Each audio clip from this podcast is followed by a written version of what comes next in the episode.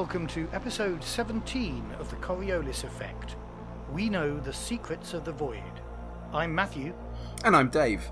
And we've got a action-packed episode as usual for you today. We have a World of Gaming coming up with a, a lot of stuff to talk about, actually. Um, a lot of Kickstarters and some other bits and bobs. And then Matthew is going to talk about Reputation, um, something yeah, that I don't like reputation. no. Well, um, you can tell us why, and then we can have a talk about uh, how we make it a bit better. The discussion point this week is the Nomad Federation. Um, so really interested to hear what Matthew has to say about that.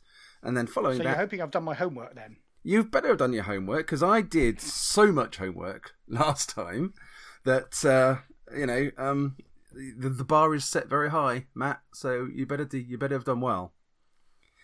Right, yeah, I'm ready. I'm not gonna I'm not gonna compete with your trade, but um, uh, I've got a lot to talk about with the nomads. Excellent.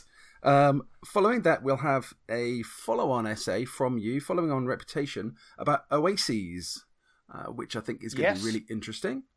And I have a spectral core set update to round off the program. And I think that's about it for today. But we've got quite a lot to talk about in those five or six different uh, different topics.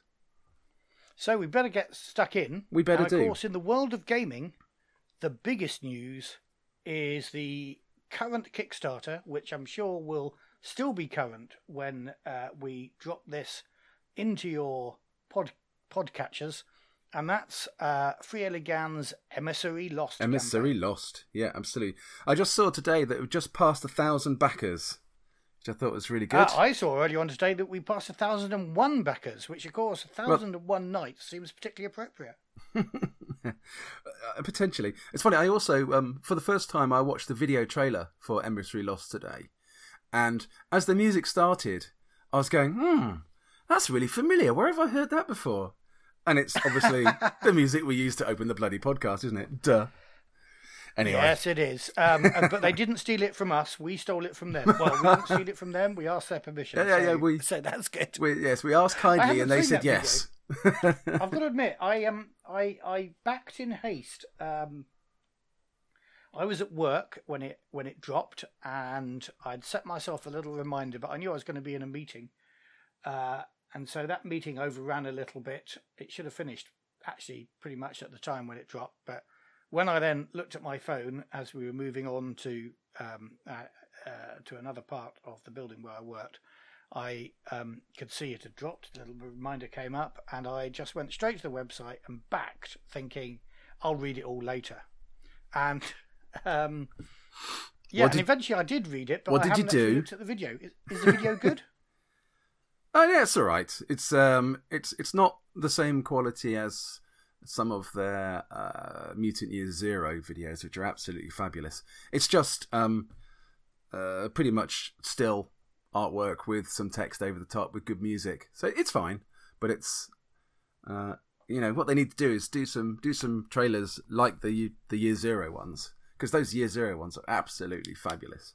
I mean, the one I like the most, just to digress slightly, was you have uh, uh, for for Mutant Year Zero, you have your character walking through the zone and looking really cool with all his you know uh, sort of outfit, and he finds this arc, and he's looking at it, and you see a reflection in his in his goggles of a flash of light, and it's a sniper on the arc shooting at him, and it hits him, and he falls down dead. It's just a great, great video. People haven't watched it, go and find Yeah. it. It's absolutely brilliant. Manages expectations in terms of playing that game. It does. Yeah, yeah. It was really cool. Um, Well, I've just noticed actually that uh, Lagan have put out an update on the Emissary Lost campaign, and they too spotted that we were at 1,001 backers. Uh, although, uh, as they write, it's 1,010. yeah, yeah. That's what Uh, I saw. Yeah. So they're, they're, they're very chuffed with that. Well, not, um, not surprising. One of the interesting things that um, I saw is one of the uh, stretch goals, the algebra of the icons uh, scenario, Yes. looks really interesting. So it's a murder mystery uh, scenario, which obviously we don't know very much about it other than the little bit of text they've they've chucked out so far. But it immediately made me think of the robot books with Elijah Baley, written by Isaac Asimov, um, with Elijah Mm. Baley being the the detective who's called in to The the the three laws of robotics. yeah exactly he's called in Yeah. to investigate murders that look like they could only have been uh, caused by robots and it's all about how the the three laws are are kind of circumvented or, or not as the case may be but it really reminded me of those just looking at it and just um, and that's a good Yeah. that's a good association because those books are great um, I love those books. I love those books Uh, they were some of my earliest sci-fi. yeah Well, you know, likewise beyond sort of juvenilia sci-fi. Which... so that's good. Now, tell me, Dave, what level did you back at? Oof, what was it called? I I backed at. Oh, let me have a look. Was it? I can't remember what you want name. those dice, don't you? You I want the those dice. Yes. So, So, you've backed at ambassador level, haven't you? is that what it's called, Ambassador? That might be. I think ambassador right. levels uh, that gets the book. It gets um, So- the, any of the printed stuff. It gets all the electronic stuff, of course. Gets I- the dice. I backed Ambassador. You're right. Yes. Yes. Yeah. Now, What did you? that's- that's- what What did you that's back? a really sensible thing to have done. I haven't done the sensible thing. You normally are very sensible, though. So I think you've had a rush uh, of blood to the head, haven't you, with this? Well, I was doing it in a rush, as I say. I backed quickly, and I thought, well, I haven't got time to read what you know comes with all the levels, so I'll just back the most, the expensive level, and then I'll review my decision making later on. so currently, I'm backed at icon level, And that's how Um, much. and that is well. uh uh, does it sound better in Swedish or English? I'm not entirely sure. Don't think it sounds um, great in either, actually. in in in krona, it's uh it's a mere one thousand eight hundred krona. No, it sounds awful in krona. yeah, Um, that's uh, about in- 180 in pounds, quid. On the other hand, it's entirely different. In pounds, it's well, it says here 157, but I Right. don't think our exchange rate is going to be that kind to me. No, I think it is because the like- because the pound has nosedived since Brexit came Yeah. about. So uh, yeah, yeah, it's it's a lot weaker against the krona than it has been. So that's probably so about that's right. Yeah. you know 170 something. Um, and I, now I'm really torn. Uh, you know, I I was you know as I say, I backed it thinking I'd read it later and I could always you know change my pledge, but I haven't changed my pledge yet, and I haven't changed my pledge because I love that artwork. Well, I That- you do realise now that you've announced on the podcast your level of backing, if you do reduce it, then you're just going to insult Kosta and Nils and Rickard and Thomas. So you have to stick with it now. You can't change it. Well, I don't know. Yeah, I mean, I want to. I want to stick with it because I want to get. I you see the the thing you get uh, for that level is you get a limited edition version of the book, which actually I might come back to that. I've, I have some thoughts on that. but you also get a exclusive, high quality canvas print, fifty by seventy centimeters of your choice of art by Martin Grip, and I got Ah. five things there. Uh, the Actually, that might be worth that might be worth doing. Actually, how long's left on the Kickstarter? Well, that's that's uh, they they got the Martin Grip cover piece with a beautiful golden lady holding the Yeah. uh, holding Coriolis in her In her grip. her palms. yeah, I really, really want that. that's nice, isn't And, it? but that actually brings me back to the book. I'm not that fussed with the um with the limited edition cover.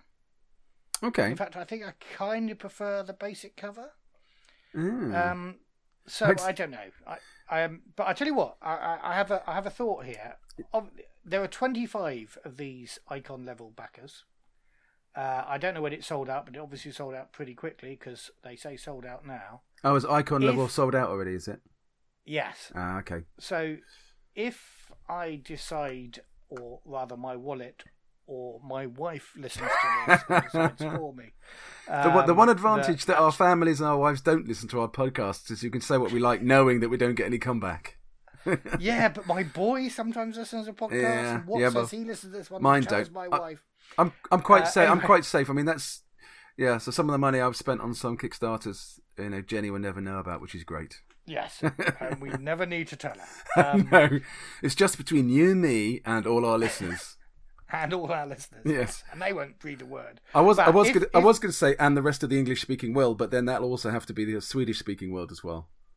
Yeah, yeah, we've got we've got a lot of international listeners. So shush, Um, please, guys. Don't tell anyone. Shh. Shh. But my thought is that if I am struck by sudden good sense and reduce my pledge to the very good value ambassador pledge, which I recommend to everybody. Mm. Um, if I have to reduce it though, I think there could be a bit of demand. I think there are some people out there wanting to get the deluxe version of the book. You Quite if possibly, they yeah. got the limited edition uh, cover of the core book, which I didn't go for, then they might want a matching cover of this of, of this uh, campaign, and so this might be hot uh, hot property. So I was thinking if I do, I might make an announcement on Twitter or in the forums beforehand and say if you spread the word about our podcast. I'll put you in a raffle, pick a name out of a hat, and then I will liaise with you about exactly when I That's a good- pledge, so that somebody could be there to grab it. What do you think to that idea? I, I think that's a really interesting uh, twist on the whole Kickstarter thing. So now, I guess it might set a bad precedent because people then buy up all the Kickstarters and then auction them off. But uh, it's a bit like uh, yeah, to well, ticket, their podcast. It's a bit like ticket touting, isn't it? But um, uh, yeah, be the first to do it. Why not? That sounds like a great idea. Well, I, I, we'll, we'll, um, we'll, uh, the problem is now Nils and uh, and Thomas and everybody from Free League are going to hear this. We might get a cease and desist order from them. we might. Well, well, what, Let's see what happens now we've said it. Although, Uh, what, it, what we- it might as do, you said though, what it we've might got do a lot though, to what, cover. Do what we it- want to talk more about Emissary Lost Stage? Now, I'm just going to say what it might do is encourage Nils and the guys to make more slots available at that level, possibly, if there's a demand. I don't know if they can do that uh, in the terms They of did Kickstart. something like that with the core book offer, didn't they? Yeah. Uh, they released another version, limited edition, and I So- think they also released a hundred more for UK buyers because they've got something wrong in the UK pricing or something. So I think there So- might be options there. So they might listen to this, and rather than cease and desist us, they might just say, "Well, crack on, Matt, but screw you, because we're just going to offer ten or twenty more slots anyway." They may do that too. But I Well, think we'll you know, wait and see. I, I, I don't think um, we need to worry about uh, the Free League guys endorsing and supporting our podcast. I think um, I think we've we've cracked that one. I'm pleased to say. Cool. Um, yeah, they endorse it. I, I put a link in the column, uh, in in the in the uh, comments, I should say, to episode fourteen where uh, they were talking about the campaign with us, and um, and said, you know, if you want to find out more, you might want to listen to this. Yes, And they very kindly put in a, put another comment in saying, "Oh yes, everybody should listen to the Coriolis Effect," which obviously everybody should. Tell all your friends. indeed. Uh, yeah, yes. So now that's probably enough on Emissary Lost. Um, but I Yeah. think there's um, we can connect through though quite a nice little segue onto the um, uh, the Mutant Year Zero Road to Eden. Although it's not a Kickstarter, but um, a couple of weeks ago, uh, Funcom, which I think are the distributors, um, put out information around a computer game coming out, which is based on Mutant Year Zero. And I had a brief chat with Nils uh, and learned a, li- a few- few bits and bobs, but not not a great deal, uh, because Free League aren't heavily involved in the creation and production of the game. They've obviously offered some creative uh, insight, and it's based on Mutant Year Zero, so clearly they have a, a an equity there. But um, the game is is pretty much being developed by a company based in Mal- Malmö called uh, the Bearded Ladies, and it's a single player uh, XCOM like role playing game for for the computer, which uh, you know is going to be uh, is going to be excellent. I I my wife saw it and she went, "Oh, you're going to buy that, aren't you?" so yeah, yeah, I think I'm going to buy that one. Yeah, that's that's that's. But surely she's going to play it. She's a bit of a gamer, isn't she? In the in the computer world. She used to be, not so much anymore. She's kind of fallen out of gaming over the last few years. Um, Oh, has she? probably mostly down to the fact that she's got a, uh, a kind of a career now, and she's working very hard in her job. So she finds that uh, when she gets home of an- of an evening, she doesn't really have much energy for for for computer gaming anymore, which is fine. You know, Ah. up to her, of course. But uh, but yeah, so I just wanted to put a, a a flag out around about that, which I thought um, it's a really nice, interesting uh, sort of development of the Mutant Year Zero franchise into what might be a much bigger market, and then that might draw people into the tabletop gaming realm as into well. the mutant brand. Exactly. in. And, So, and, I think and that's there's lots excellent. of other exciting stuff that Free Lagan are doing in terms of um, tying together the whole mutant brand and stuff. They've made a couple of announcements on Facebook recently. So first of all, we've got Mutant Ad Astra, which uh, seems to be adventures with space monkeys, according to the illustration. Uh, there's a monkey in a spacesuit making a spacewalk uh, outside a space station. So I think this is Orbital Mutant. Um, and it reminds me of an old Cyberpunk 2020 expansion called Near Orbit. Do you remember that one? I do. I've got it. Yeah, absolutely. Yeah, Yeah. that's quite good. I, I, I that's one of the best uh, expansions that that game ever had. It was Um, really good. I think my uh, again digressing onto Cyberpunk a little bit. I as the GM running Cyberpunk as I as I did for for our group quite a bit. I always found that translating it into orbit much harder to keep the sort of look and feel that I loved about Cyberpunk of the kind of gritty wet streets um, Yeah, element.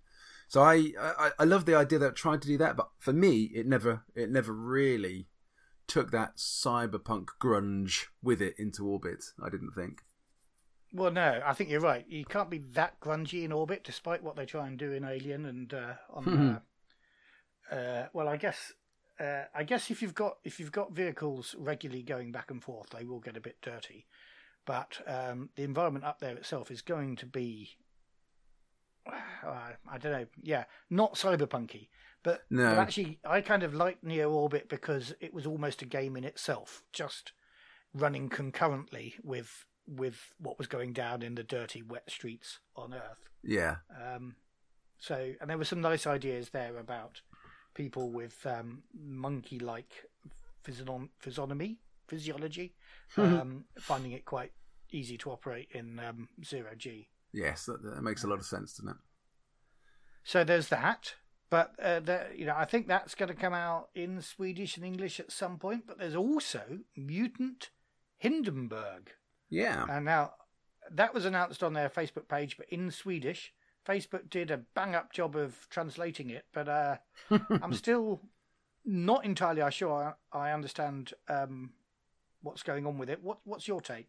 No, I'm in the same boat as you. I, I don't really uh, I understand what, what what's going on here. Uh, as you said, I uh, the Swedish is um, you know, even though I know a little bit, it's still quite difficult to penetrate. But the one thing it does seem to be trying to do is drawing together that whole breadth of Mutant Year Zero uh, franchise and bring it uh, bring it all into one canon effectively, which I think is a really really nice idea. Also, going back to um, I think it was Mutant Heirs of Doom, which is one of the original ones. So Mm-hmm. trying to draw that into the uh, the mutant canon as well, bringing it all together, which is um, which is great because as far as I've been aware, the sort of mutant Heirs of Doom early mutant games and the Mutant Year Zero franchise, whilst sort of loosely associated, were different games and different settings. Uh, not having played Heirs of Doom, so I might be talking completely uh, out of my backside here, but that was my sense. And now you've got a game that's trying, Please trying, feel free to correct us. yeah, absolutely. Um, but with this um, Mutant Hindenburg bringing everything under one banner, that that sounds like a really good thing. If it, if it helps players like me get into some of that early Mutant, um, which I haven't done so far, that that'd be a really good thing.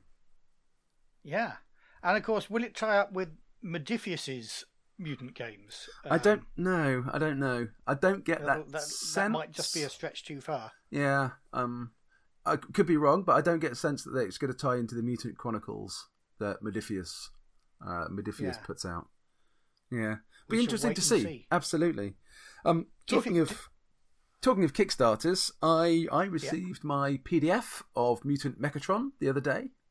They haven't got haven't got the full hard copy book yet, but I've got Mutant Mechatron in PDF.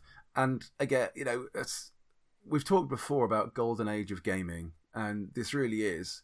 And I just need more time. There isn't enough time in the day to play so many the games, so little Oh, time. uh, it's true. It really is true. I mean, just looking down at the list of the stuff that we're talking about on Kickstarter here, um, we've also got Western, which you know, I'm really uh, excited about and waiting to play. I don't know what the planned delivery date for that is yet, but um, no, I'm being very relaxed about Western, given their Yeah, me uh, too. health issues. oh, Um, completely, yeah.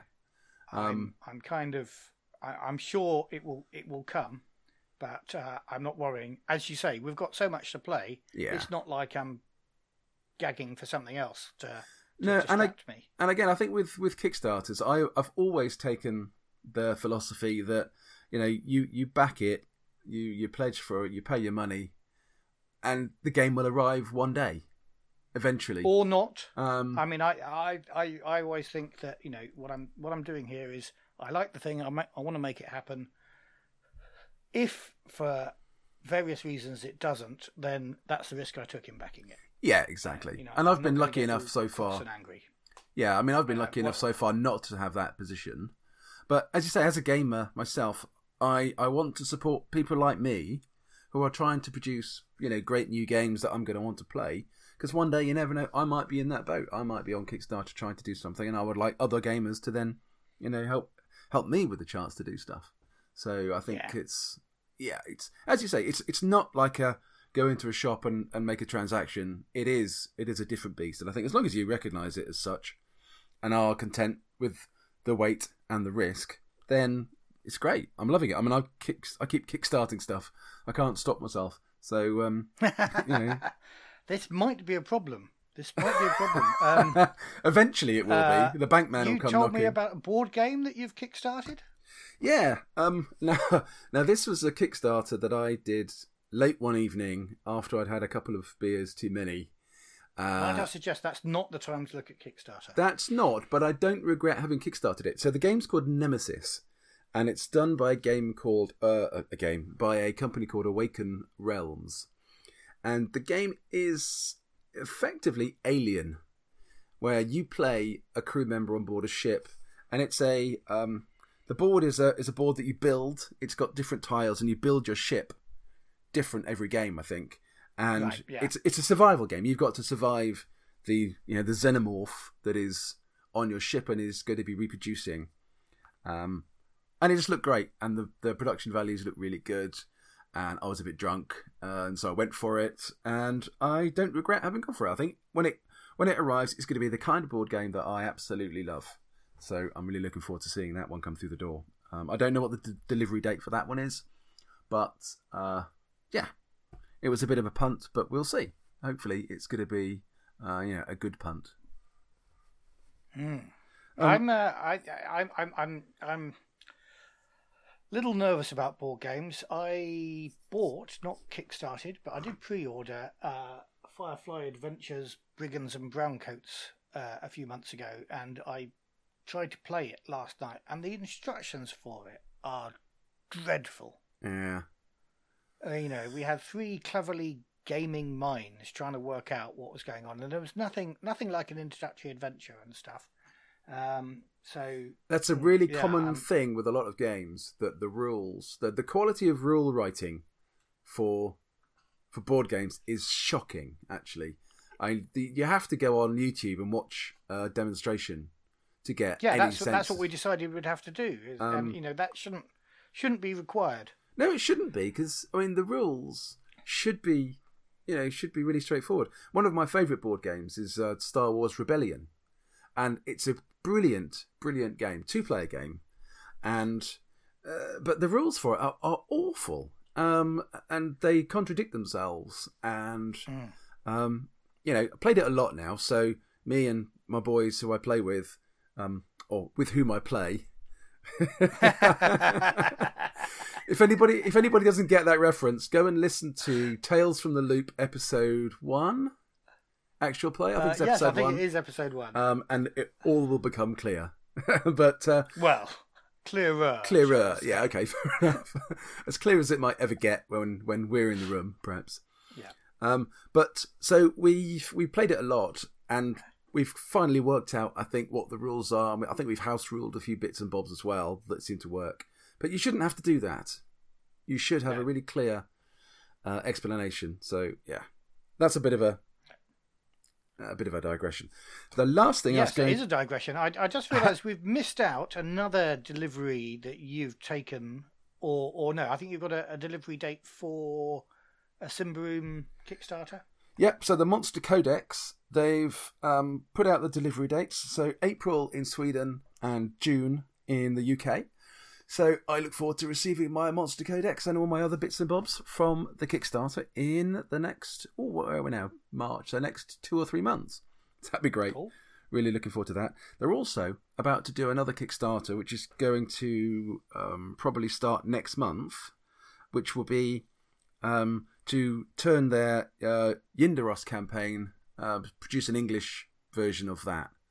So uh, that's something else that I'll keep an eye on, and we'll probably back when it comes up um, next month. I think if they stick to their to what they've said so far. Excellent. Cool. Really good.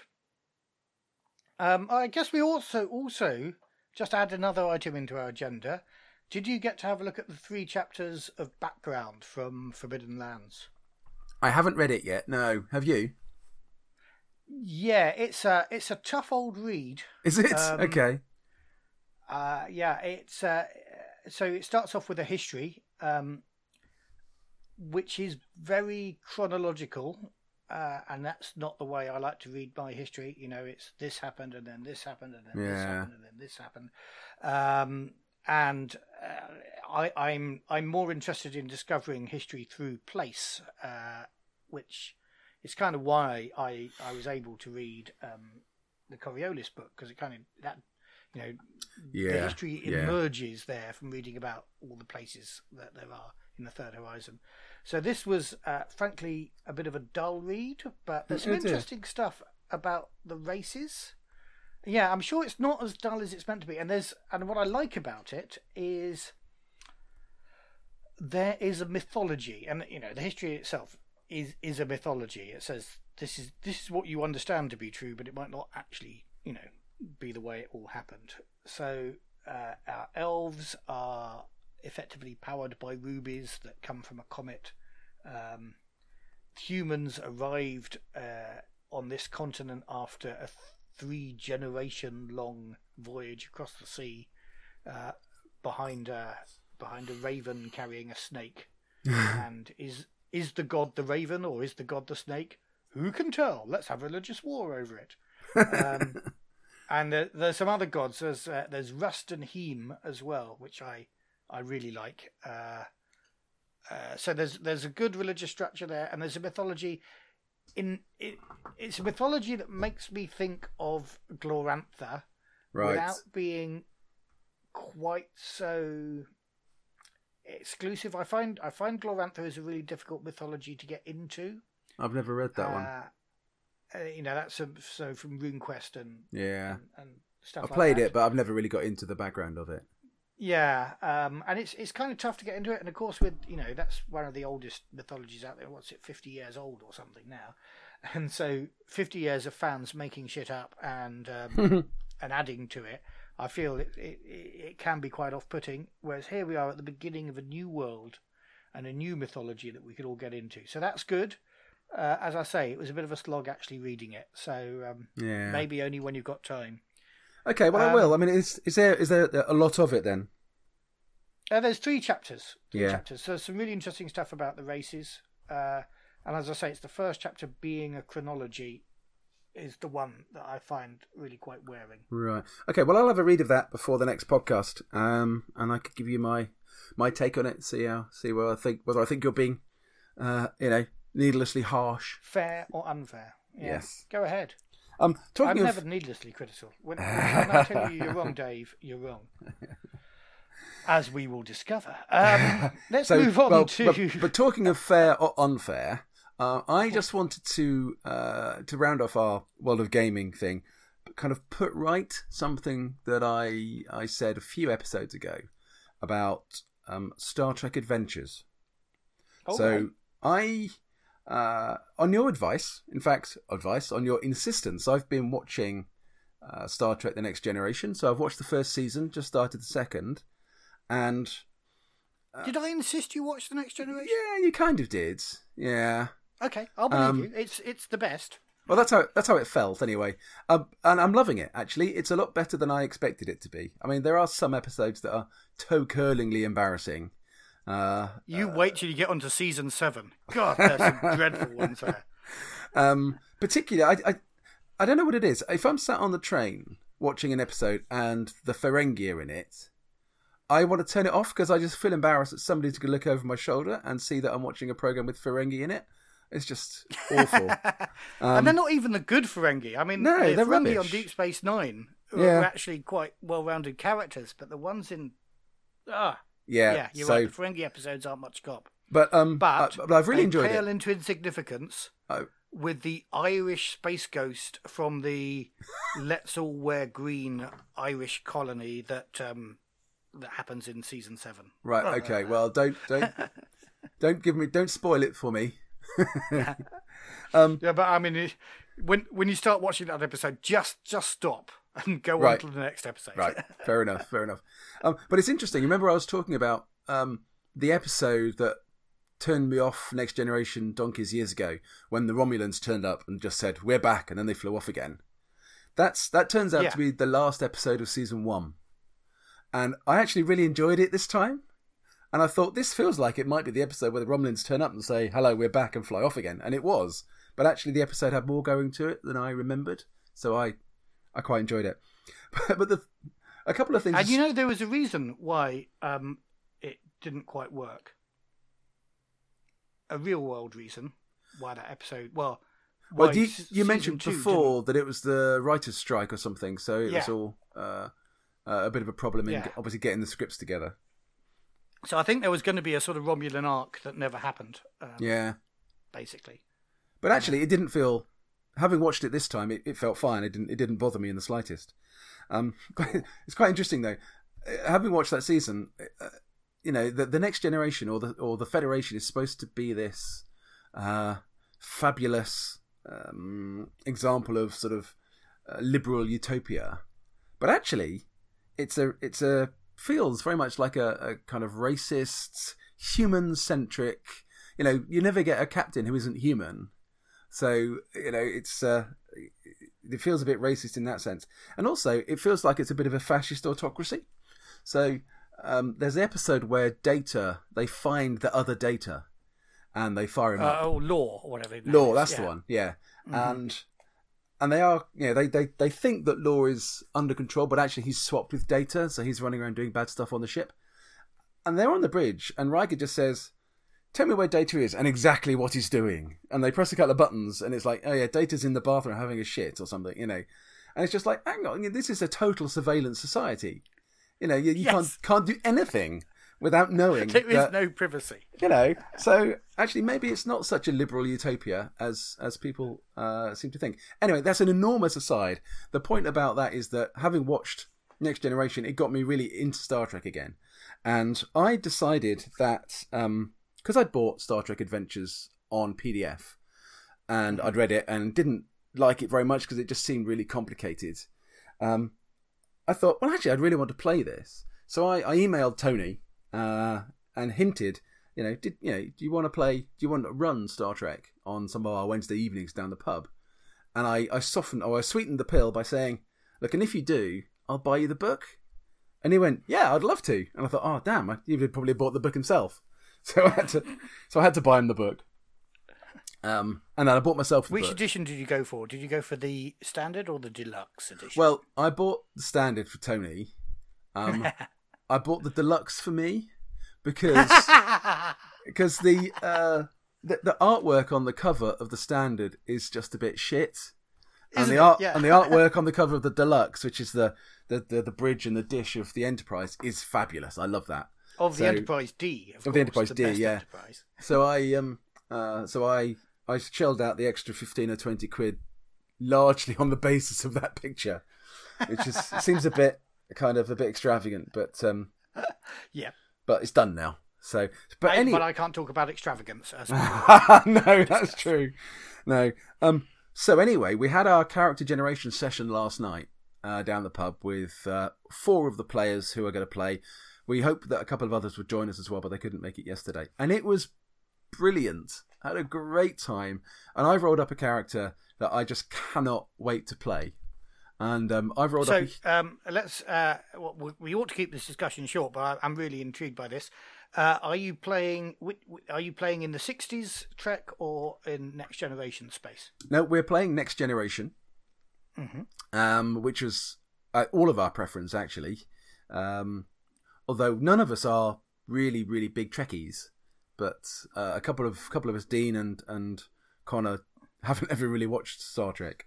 But um, yeah, Next Generation. I Okay, and I'm- and what's the crew like? Who, who have you got? so the captain, which is me, uh, Oh yeah, called that Matsumoto doesn't surprise me. Matsumoto Sulu. I am the grandson of Sulu from Star Trek. Um, Mhm.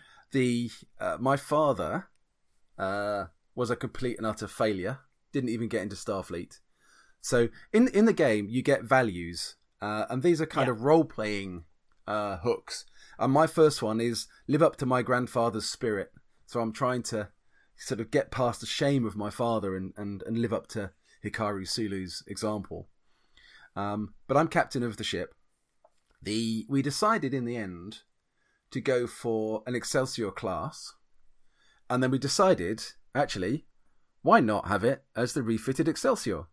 So All right. So we're now Nice. I'm now captain of the refitted USS Excelsior, which was Sulu's ship.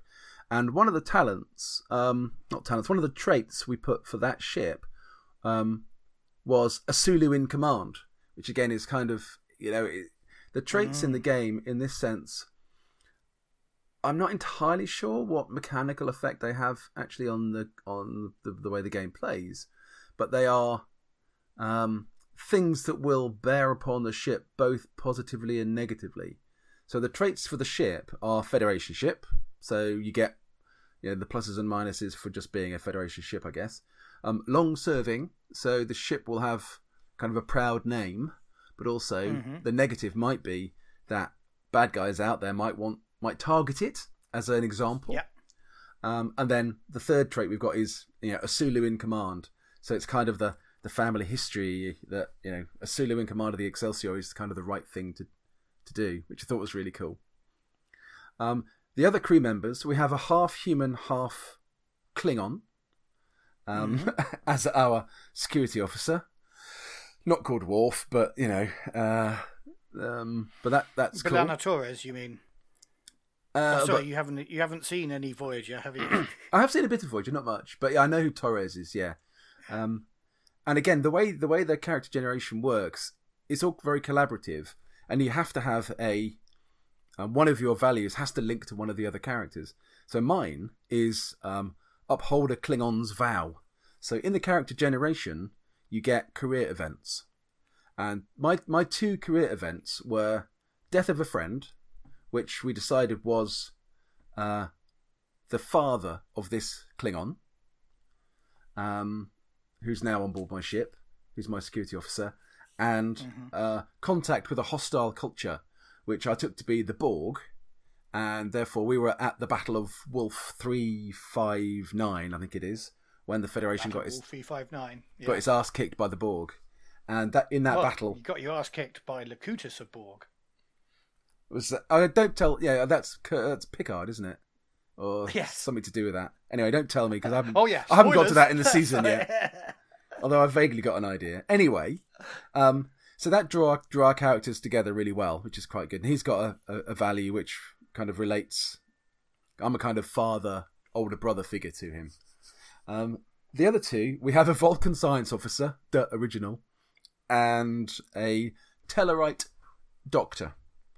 Um, Excellent. but the I absolutely loved the the the the the, the character generation system. It worked really well. It was great fun. I mean, that's all we did yesterday. Had a few beers and rolled up characters and and the starship.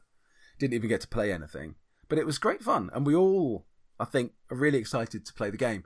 So we're not going to play for another month now because we've got two Coriolis games to come uh, and Easter in the way but can't wait to play it. Really excited about about the game, and I'd been a bit down on it when I spoke on the podcast a few episodes ago on the level of complexity it felt like in the game, and it just seemed a bit much.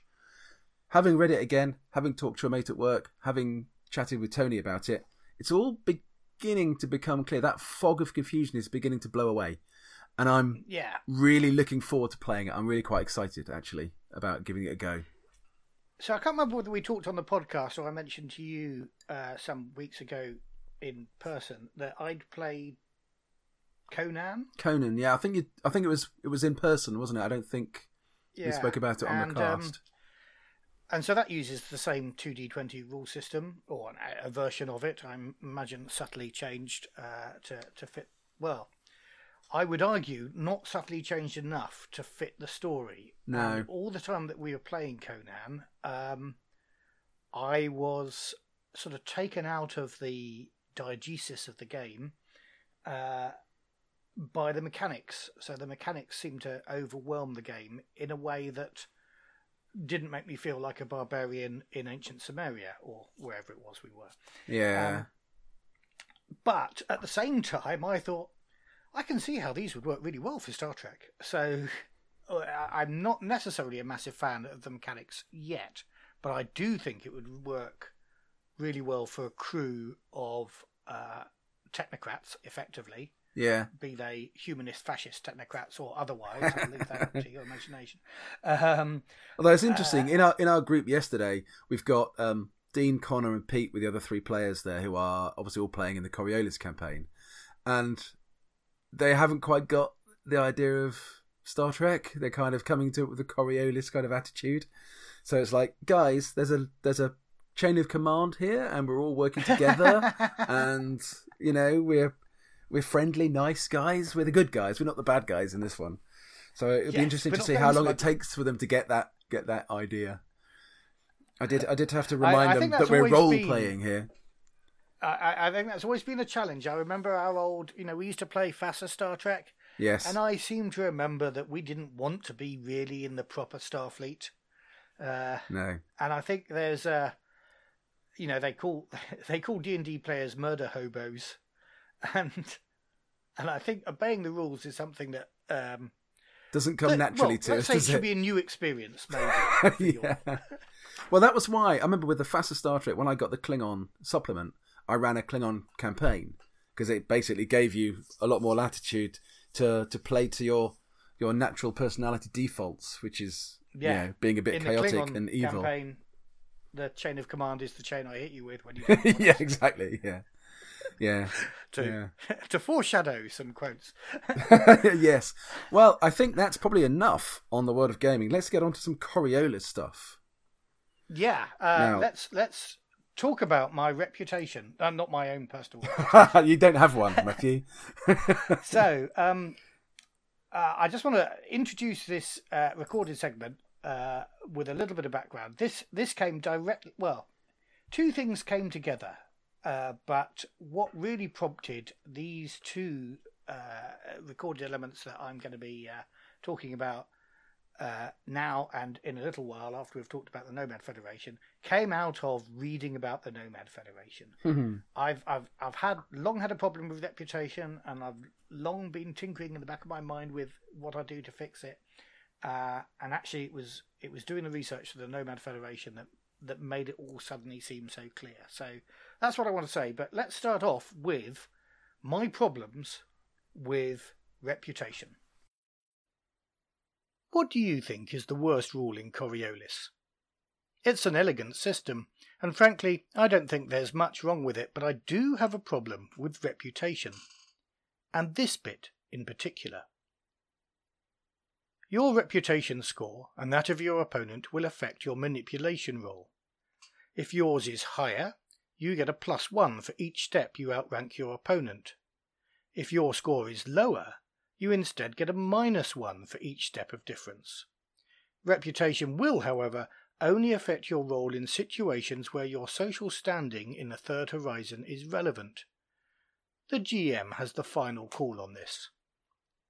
What's wrong with this? Well, first of all, it could amount to a massive modifier on manipulation. Reputation for starting characters ranges between 2 and 6 before any modifiers for profession, race if you're humanite, or talents. Play a humanite soldier, for example, and your reputation is zero. It can't go negative. You could argue that it's perfectly valid for a humanite to be challenged trying to convince a Coriolis council member to change their mind, but most other difficulty modifiers range between minus 3 to plus 3. With manipulation, it's feasible to have a negative or positive modifier of 6 dice before the GM starts awarding points for good deeds. And that's another thing. Reputation is only awarded for, and I quote, something generally considered good and heroic. So if you set out to be the most feared pirate in the horizon, you had better give up any hope of succeeding in a manipulation roll. In the forthcoming Forbidden Lands version of the rule set, your reputation can be good or bad. Though it has a similar modifying effect to manipulation, it also works for basic recognition rolls. In essence, your reputation does precede you. Which brings me to my main point. Space is big, even that little bit of it called the Third Horizon. It takes the best part of 12 hours to relay a message from Kua to Dashroom and back, travelling at light speed. And ships don't go that fast. You'd take three weeks to fly between those two places. The only way to communicate between systems is via portals, and though it's possible, it's by no means instantaneous, and it is very expensive. Yes, the Bulletin has its network of probes to transmit news, but even so, news travels slowly in the Third Horizon. There are also millions more people than there might be in the Forbidden Lands, and remember, these are systems that have very different cultures, languages, and structures, after decades of isolation. My argument being, in the third horizon, you will never be as famous as you think you are. So, as GM, I've always seen reputation more as a score of self respect, self confidence, than people actually trusting you more because of your good deeds.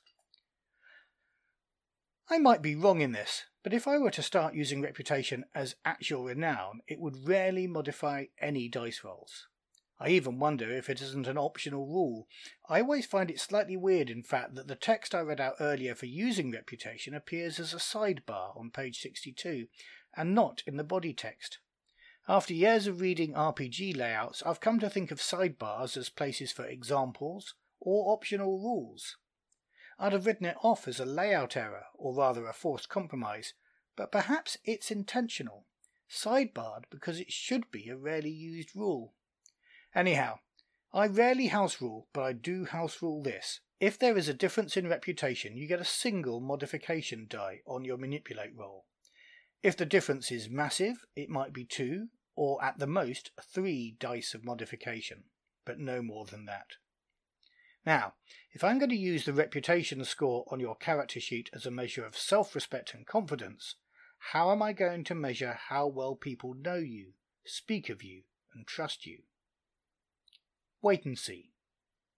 Really interesting, Matt. Um, thanks for that. I've I've got quite a lot. I think there that I agree with you on. I think I'm, you know, I you know I have a problem with reputation uh, as well, and actually in my games I haven't used or referred to reputation uh, at all. And I, I wonder whether the reputation is actually much better suited in Coriolis to a game or a style of game that's much more political or diplomatic than the the kind of trader, uh, you know, nomad trader kind of game that we, we tend to play. So, um, yeah, so I, I do wonder whether you know, I, I, I don't feel like I've lost out for not having used reputation. Maybe the players have a little bit, but I also completely agree that you know the the you know the extent of potential bonus you would get is enormous. You could get, like you say, plus six dice to a to a manipulate roll against a um uh, you know uh, against a humanite soldier, say, uh, and that seems really quite excessive. So I think that I, seems I, excessive, particularly that those could be two starting characters there, and Yeah. you know the the manipulation role is a thing that you know doesn't say that you can't use it against PC characters. So it feels very old school. I know it's not meant to be mind control, No. Although But I guess it does feel that that two beginning characters coming fresh to the game, particularly if they haven't had much experience about how role playing games work. You know, if if you and I were playing this when we were like you know thirteen and fourteen or whatever, um, we would I think potentially get quite upset by what one of us did to the other one. If, Yeah. If one of us was a humanite and the other one was a and one was was being a- a bit of a dick. Yeah.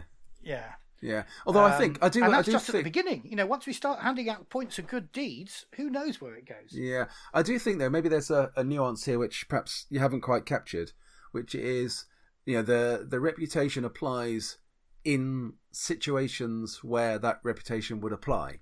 So, for example, a a humanite soldier with a you know a, a reputation of zero going up against or being influenced by somebody in his command chain, say he's got an influence of five you could possibly argue that that would that might apply, but it would only apply in very situational positions. Yeah. So it wouldn't, and it wouldn't apply, um, say, if a politician uh, or someone unconnected tried to influence them. So if they had a, a reputation of five and they tried to influence a humanite soldier, the humanite soldier would, you know, would be, I think, well within his rights to say, kind of, who are you? Why do I care about your reputation?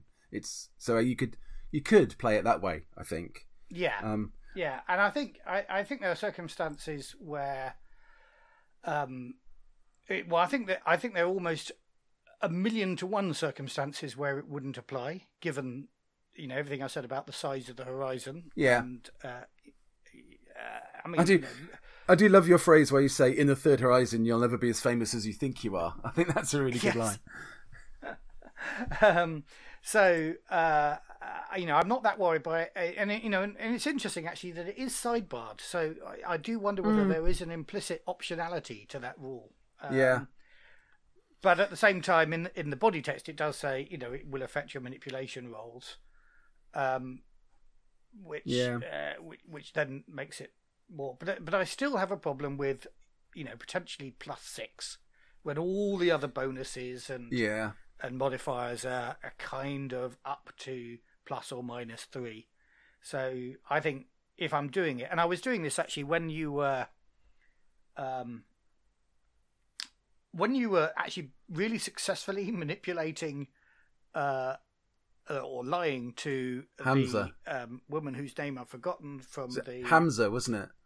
Hamza, yeah On Paradise. Um, yeah, you know, I I was giving her a modifier in in her reactions to that, uh, yeah. based on you know what she thought of your reputation. But even then, you still managed to convince her. So um, yeah, uh, but I, so, I, so I think there's definitely a situational thing here about where, where and when you apply it or allow it to apply. Um, but I think yes, capping it at plus three dice is probably a good idea as well.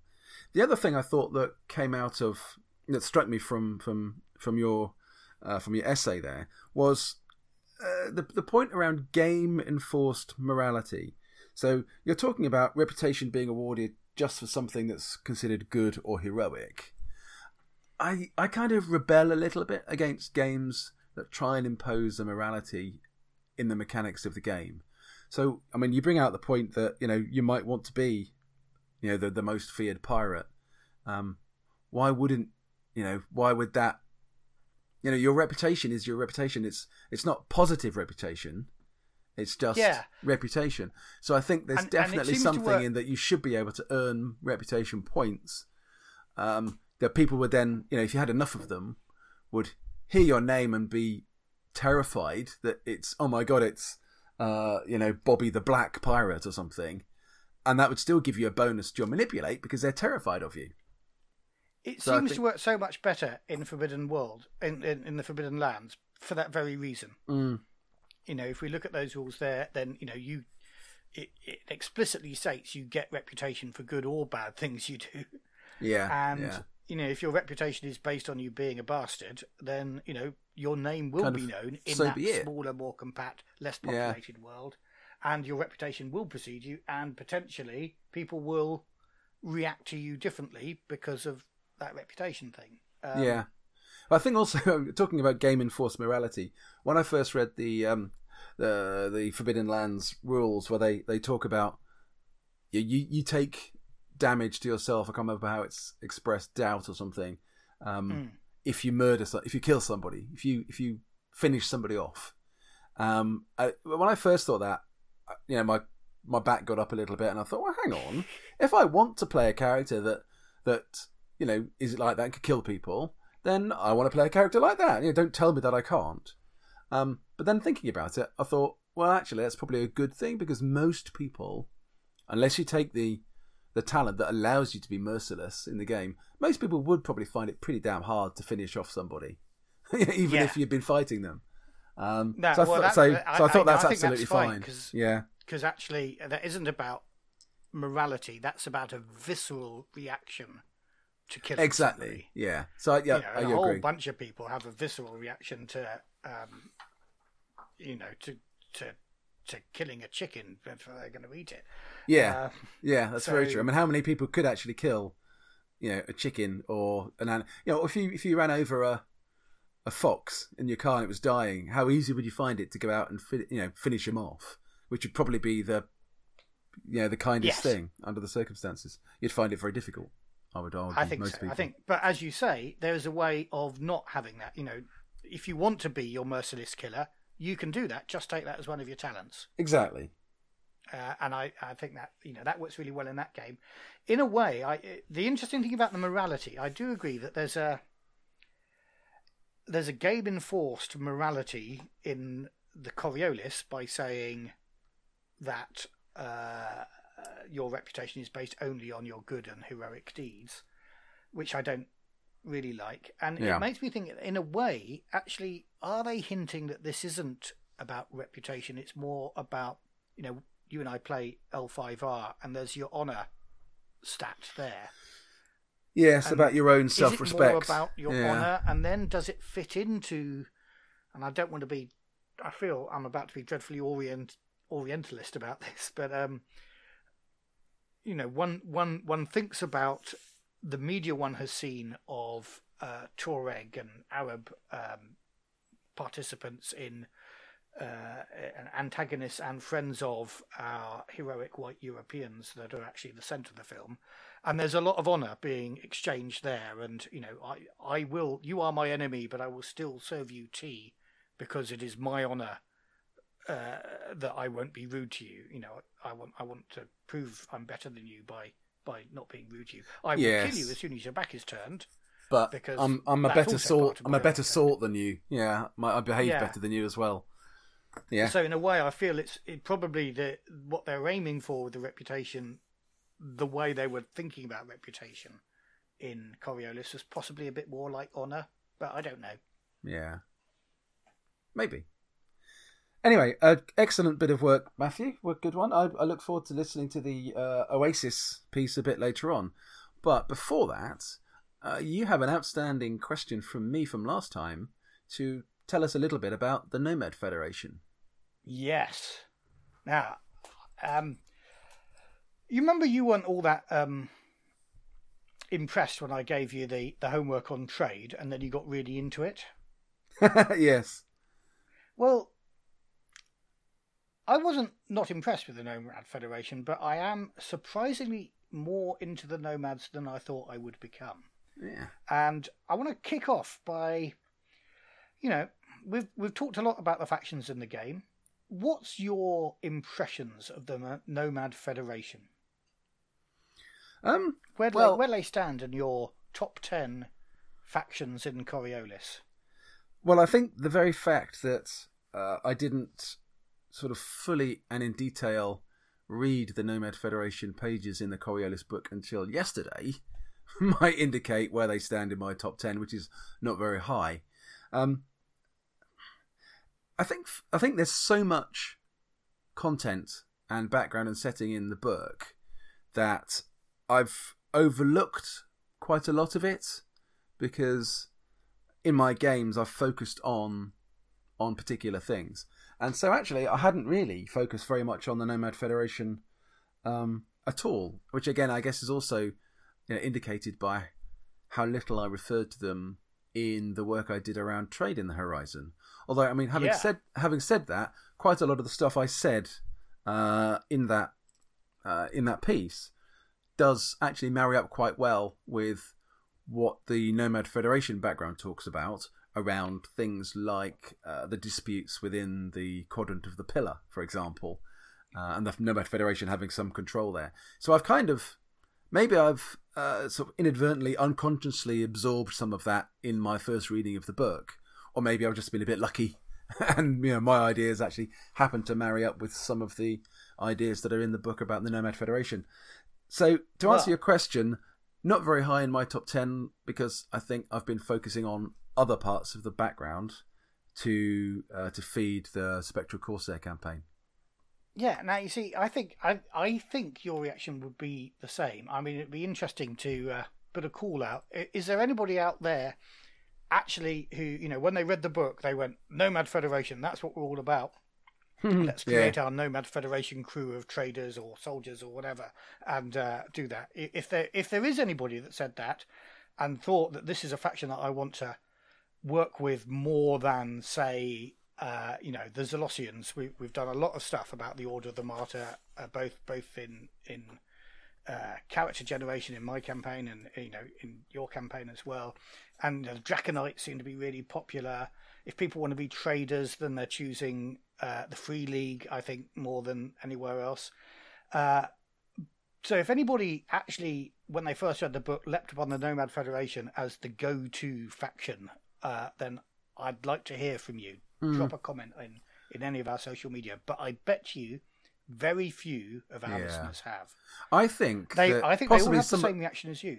Well, I think some of the reason for that might be that the Nomad Federation, uh, as a faction, is actually very similar in many respects to the Syndicate that we talked about. That it's a very disparate, very broad and spread out faction of multiple mini factions. You know, lots of families, clans, tribes, um, all kind of doing their own thing, and so they don't really feel like uh, a sort of mega corporation or mega ideological society like the Zalosians or the Consortium or the Legion, which actually then might be easier to grasp. It might, you well, know, it you might know, grab your right. attention earlier. Yeah, um, although I, I think, although I think, in fact, I'd of... argue that it's the Nomad Federation are presented like that, where the Syndicate isn't. They try and present the Syndicate more as a, you know, a, as a great big behemoth, whereas. Yeah. Uh, you know that everything they say about the Nomad Federation is these aren't these people aren't really a federation. They're only just joining in the in the history of the Third Horizon. They're only just starting to come together. Yeah. They are a bunch of warring clans.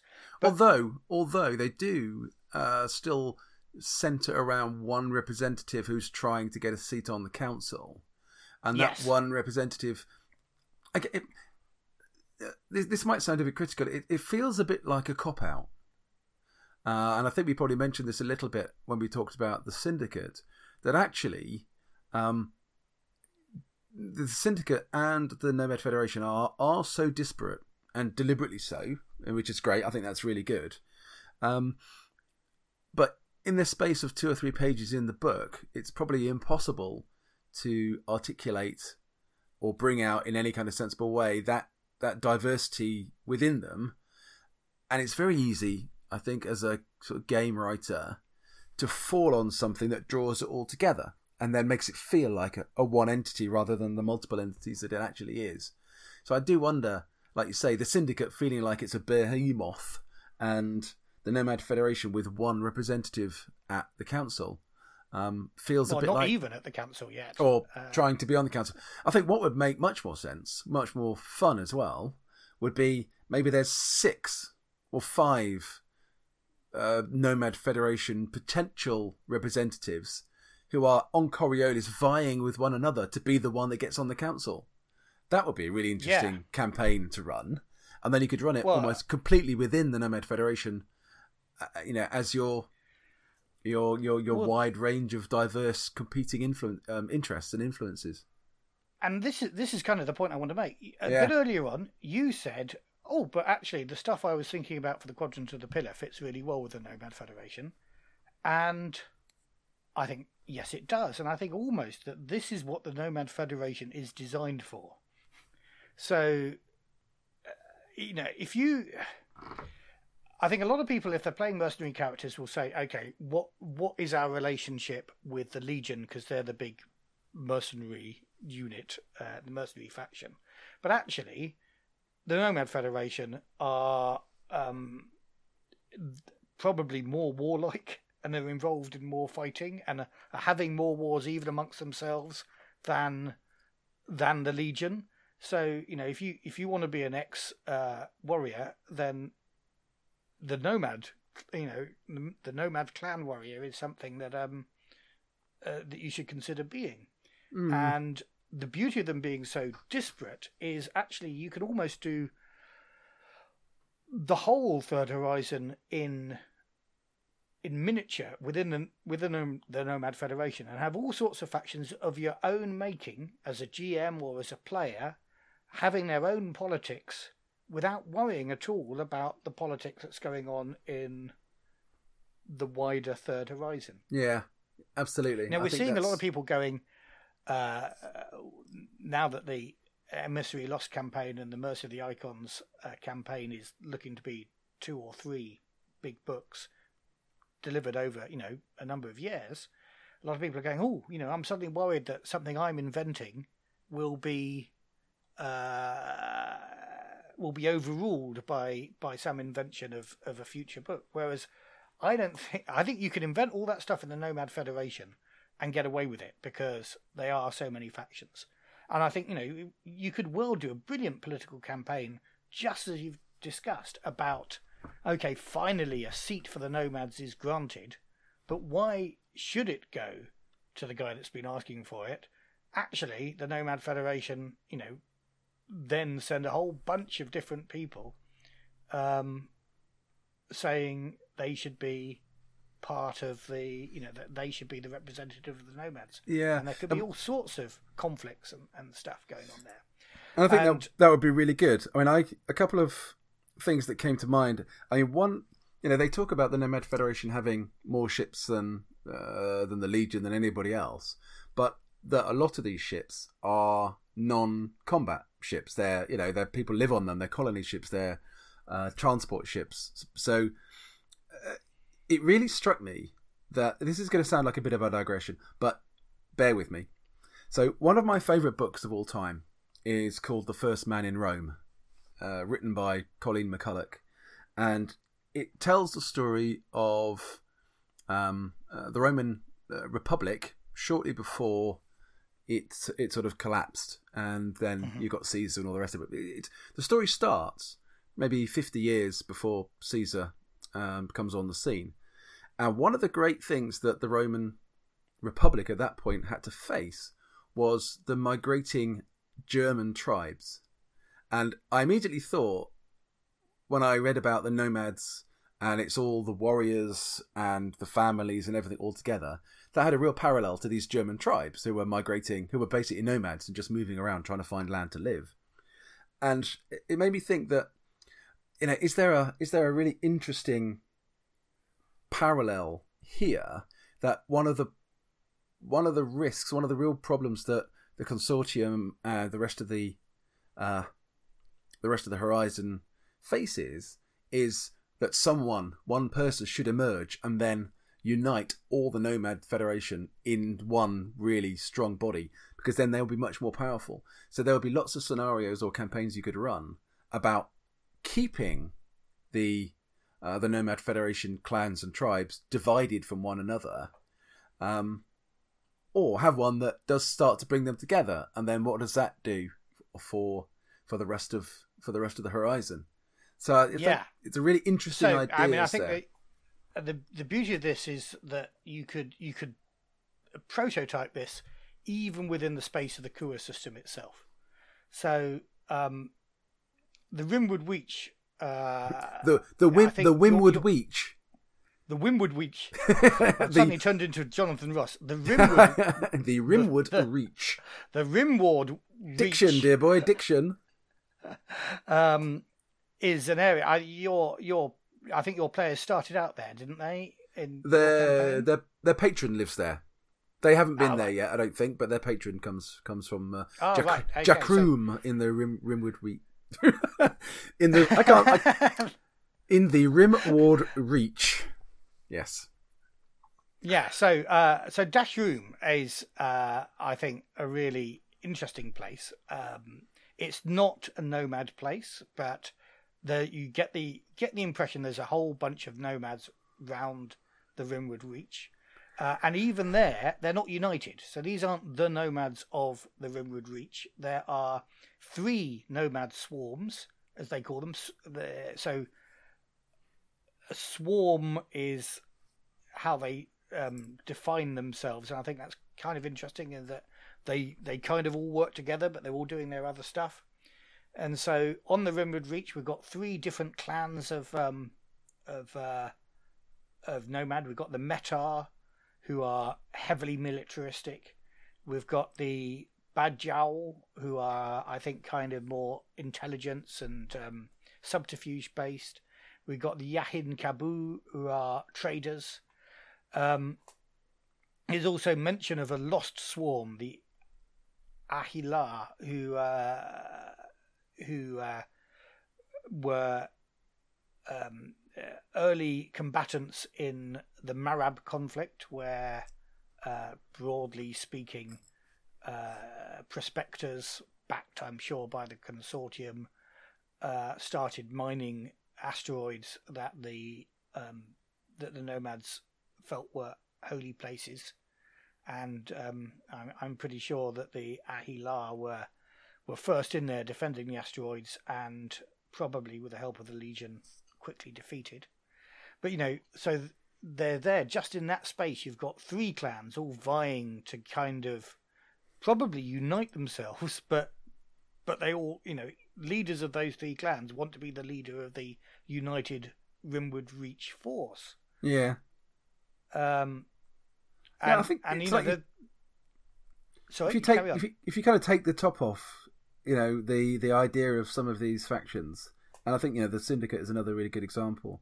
The uh, the sort of campaign or scenario ideas, uh, okay, not limitless, but there's tons of them. You know, you're just kind of limited by your imagination. Yeah, I, I think there is, and also, you know, if if you're struggling to find a place for your scenario idea, if you're going, well, here's a thing I want to explore, but I don't know how it fits in with all these factions. Well, I can tell you it will fit somewhere in yeah. the Nomad Federation. Yes. The beauty of it there is you can you can really put it in there, and if you want to expand it and have its impact on the Legion and the Consortium and stuff like that, then go ahead, but do it on a small scale first. It it, it, it for me, I you know I talk about um, the the factions being these great big wheels that really crush uh, player characters under them, rather than player characters being political players that that's kind of the way I I, I, I think of yeah. things. But if you want to be political players, then your characters being political players within the Nomad Federation is a brilliant opportunity. I think. Yeah, I think it is because there's a real sense, you know, you could be the crew that finally unites half of the Nomad Federation into a into some sort of force, a political force to be reckoned with, or military force to be reckoned with. You could do that and still not necessarily affect any of the other factions or what else is going on in a big meta campaign, whatever yeah. you're doing, and you could get real, real sense of enjoyment there. Um, it's true. I mean, because uh, you've got all the emissary stuff that's already in the book, even before you get the new, uh, the new campaign coming out. And I haven't referred to the emissary whatsoever in my Spectral Corsair campaign. It's not. It's just not been a factor. It's been something. Um, I'm not even sure the players are aware of it. So it's something yeah. that is so irrelevant to their daily lives that it, it's it's not been a factor in the in the campaign whatsoever. No, but you've got. I mean, you've got. Um, if you want to do space monsters, then you can do space monsters again, just in the Rimward Reach, and the fact that just a tiny proportion of the nomads from one tiny place not far from Coriolis. Well, as I've said, actually about two or three weeks travel from Coriolis, but that's yeah. Um, uh, that's not far in in the scope of things. And no, exactly. They, you know, they've got. Um, uh, there, there's a creature out in the Rimward Reacher, some darkness between the stars, that many space nomads worship, uh, called Barjin or Hmm. he's got other names like Urubos, uh, Uruboros, the World Eater, the Star Dragon, and uh, and it's said that they, you know, that actually the nomads can control him, and you, you could create a whole adventure about well, well, let, let's control him and and let's get him to defeat the Legion, who are currently blockading the. Uh, oh, what's it called? There's the, the the Armada of the First Come, which is also Right. hanging out around there. There are all Hmm. these s- ships that nobody can get into, and the Legion are obviously worried that uh, you know they present a quite sizable navy if they do come back to life. Well, you know, you could take your players to make those come back to life to to to use the the monster to defeat the uh, the Legion and then and then take control of one of these ships and or all of them and yeah, they're Yeah. great. I'm just really Lots. loving. Yeah. Okay. And- should I other shall I expect that Yafet and uh, Salah and Salem will be going to the Rimwood Reach at some point in the near future? Well, I tell you what, I really, you know, I said I regretted hand waving that journey over to Mura. Yeah. I kind of really, really wish it had been to somewhere like the Rimwood Reach and you hadn't even gone through a portal. Um, yeah. You know, I, I, I think we tend to think space travel equals portal travel, and and well, I definitely kind of thought that, and I think that was my mistake. I uh, I think we could you could keep the whole campaign within the Kua system, uh, and have spaceships flying and, and things like that, and still have fun. Yeah. Absolutely. thing- Yeah. I just want to get on to how liberal the Nomad Federation are. So, um, How You liberal are they that- then, Matthew? sorry, How liberal are they then? I think they're quite liberal. I think I'm reading this right. So, um, for a start, if you want to do body modification, generally frowned upon in in most of civilization, but not among the nomads. So um, there's uh, there's particularly a place uh, called Al- Al- Ahalim, which is um, where uh, nomads go for biocoding. But across the Rimwood Reach, you've got you've got um nomads who've given themselves prehensile tails and things like that to help them get around in zero gravity. Um, and just trying to find, I've got a reference to this somewhere in my notes. Uh, that it struck me that there is this. We talked about the reputation that you get when you're a humanite. That Yes. people hardly think humanites are human. I think it was the nomads who are prepared to be more liberal about um, humanites, and I'm just gonna. I can't find it. Let me just. Okay. Well, I- you could quite easily argue that there are whole um, nomad federation clans or factions, you know, factions within the faction that are humanites because they Yes. you know, live in space and you know, they've they've been modified to be more effective in zero G, say, or more resilient to radiation or whatever. So I think that makes that makes a lot of sense. No, I, I, I, I agree entirely. I think these are guys who are willing to be humanite, uh, you know, and, and to treat humanites as brothers. Um, so, uh, for example, the Berry nomads living in L- Lubao, I think they're probably uh, likely to be humanites. Um, yeah. Oh god, I'm just trying to find a thing. I wrote this down. I can't find it. uh, yeah. So here we go. Um, so this is from page 241, and I'm just going to swing to it because I didn't take a full note. I only made a page reference. Okay. So. Um, uh, 241. Uh, I'm going to read from the book. In the past Okay. few cycles, a new subject has sparked debate among philosophers and preachers, especially in the Rimwood Reach and the Kua system. The matter concerns whether they, whether or not humanites are the spiritual equals of base humans. The issue was first brought up when new colonists questioned the nomads' religious rhetoric. The prophet Ndina addressed the issue in a sermon, and the five head preachers in the Rimwood Reach were quick to outline new teachings for the Najim, the humanites an ecumenical assembly. Uh, I'm, oh, I'm not going to say those words out. Oi, just gonna spoil it. oikumene as Najim. Yes. is being organised to est- is being organised to establish that there is no spiritual difference between humanites and base humans, and Hmm. and so I'm seeing this is this is the bit that made me think that actually the humanites are the more liberal gang, the um, the the nomads. Yeah. the nomads. Sorry, yeah, that they've been working with with humanites for years, and then Yeah. these prospectors come in and kind of go, "Ooh, you're treating humanites as brothers and equals," and then they say, "Well, Can't can't be having that. Yeah. Um, no, and we said we, we think we can, and and we're you know we're going to actually formalise that relationship. So um, yeah, Mhm. Uh, but of course, being being nomads, not everybody agrees, no. uh, no. and so, I, but but I think there's there's so much scope for different levels of thought, and as you say, you could invent a whole bunch of stuff for an area of space, and then when it comes to it, you can go, oh yeah, and I can, and and that's all a bit different from what we've we've learned from from subsequent books in the series because Yeah. these guys are actually nomads. So Yeah.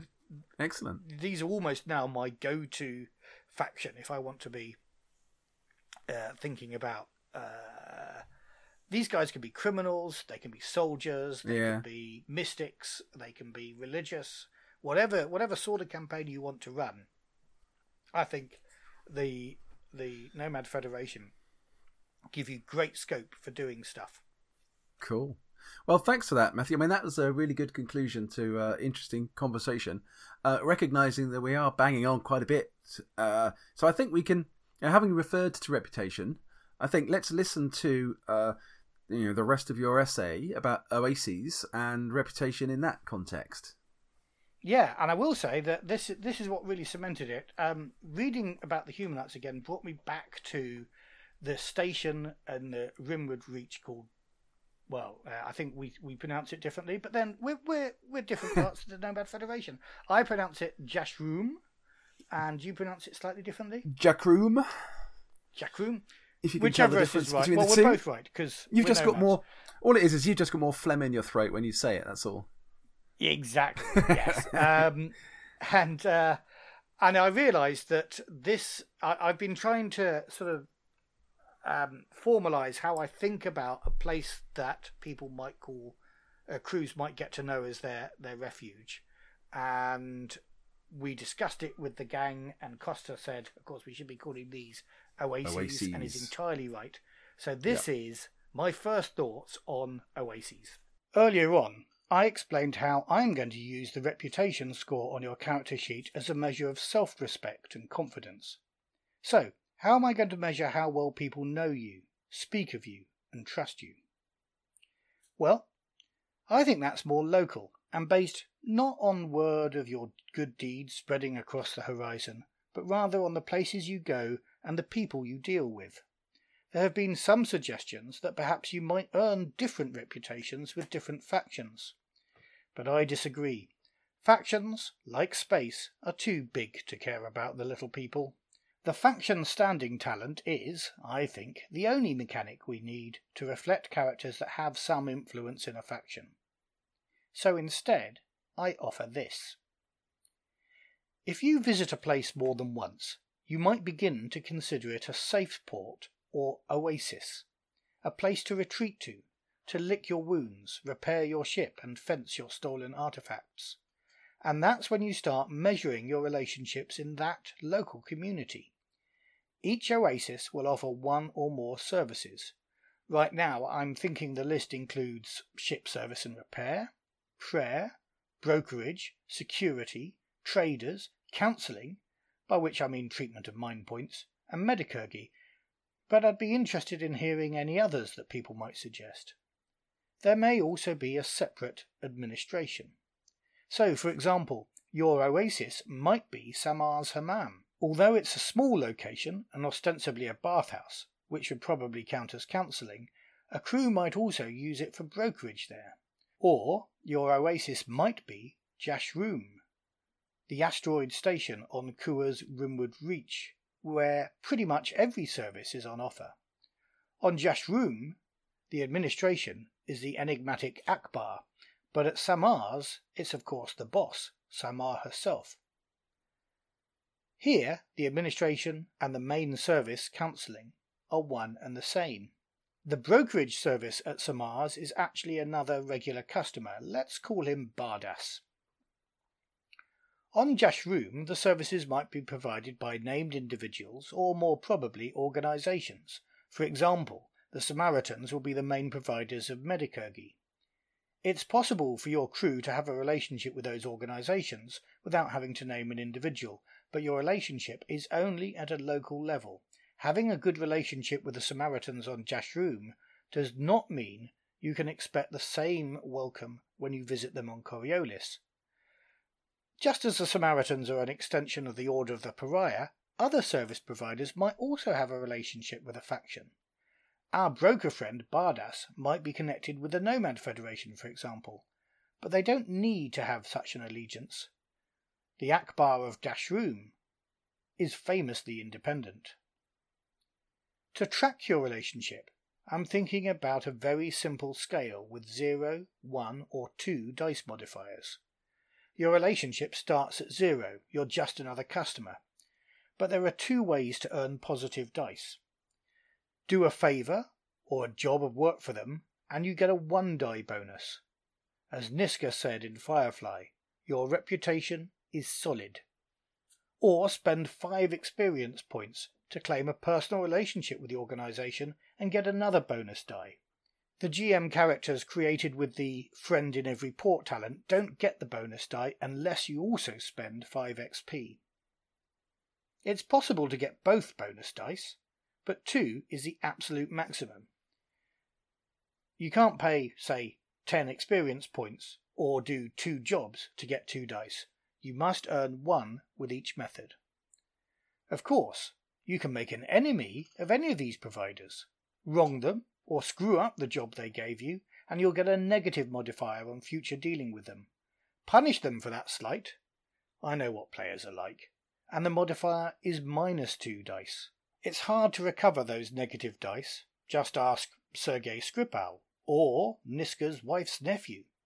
But each job you successfully do for them will help you get back to a zero modifier. I think, though, that once you've had negative bonuses, you can never earn a positive die with them. I'm putting together an Oasis record sheet to help the GM keep track of these relationships. Right now, I'm thinking that each crew might only have one Oasis, but given that the sheet I'm designing currently fits more than one, I might change my mind.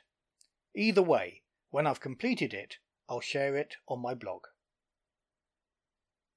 I've got a few thoughts coming out of that, but on the whole, I I like what you're talking about there, Matthew. I think, um, yeah, the idea of of uh, of a, of a, an oasis or numerous oases uh, is a really good one, and the way you've talked about it, the way you've sort of brought it out, I think is is is excellent.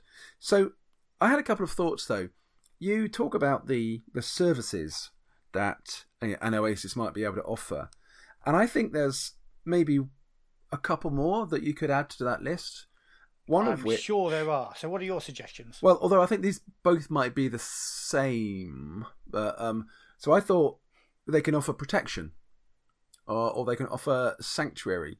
So, if you are a you know, a good friend, then you know you can go to these places to lie low for a while, maybe, and they will help you do that. Thinking around, you know, Firefly, you got Shepherd Book and Haven as the place where they might run to. Yes. You've got others, you know, like Lee Chen in Whitefall and the Sanchez brothers in Boros, uh, who end up getting killed because they are exactly places where they would run to after a heist.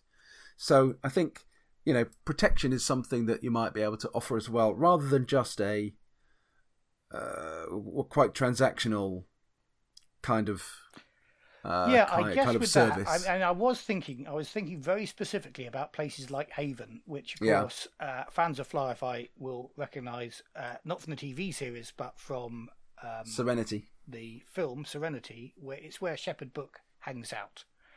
And And, in fact, It's not such a haven because that's where he gets killed as well. Sorry, that's spoilers. where Shepherd Book If gets people killed. haven't and watched it. the operative finds out where all their let's call them oases are the uh, the, the Firefly crew's oasis and burns every one of them to Yeah. to flush to flush the crew um, and particularly, of course, Summer Glau's. Um, oh, what's her name? River. River. yeah, I've forgotten her name. um, uh, River, the the person is is is specifically hunting out. Um, so yeah, that that was in my mind, and I Yeah. guess what I was thinking about that is, yeah, it's an in, it's an interesting point. I I was thinking the administration would be the the person that you'd befriend. So you know, if you want to seek refuge on Jash Jashroom, then you you want to have a dice with um with the Akbar himself, and you've got his Yeah. personal protection. I'm not sure I agree because I think Jakroom is going to be huge. You know, it's a very big space station. There's probably thousands of people there. So I think the the Oasis idea, as you've as you've described it, and you know, as you specifically describe it in you know, in your piece, could be as small as you know Samar's Hammam, It- uh, yeah. or it could be somewhere as big as Jakroom. But I still think you would probably have, uh, like you say, a uh, a key contact or a key friend. So Shepherd Bush on Haven, for example. Um, Hmm. But I don't think for Jakroom that would have to be the Akbar. That could be a patron. It could be yeah some other no, reasonably right, influential figure of whom there will be loads on a place. No, I'm not saying you're wrong. I'm saying that's where I Jakroom. was thinking in, Yeah. in terms of the administration. Uh, Yeah. But um, but you're right. It could well be any of uh, any of the characters that offers you some form of protection. Yeah, I also think that um, you know where you say at the end that you you sort of think that the crew should only have one oasis, but you're in two minds about it. I think you're wrong. I think you should be able to have as many oases as you spend the time and effort to develop. Um, so I think actually having your your oasis list that you're going to put together or your oasis sheet should allow you to have more than one oasis, particularly if you're a trader or you're around the around the horizon. You know, you're going to find places of of refuge all over the place, aren't you? You're not going to be stuck with one that's, you know, Jackroom in the Rimwood Reach.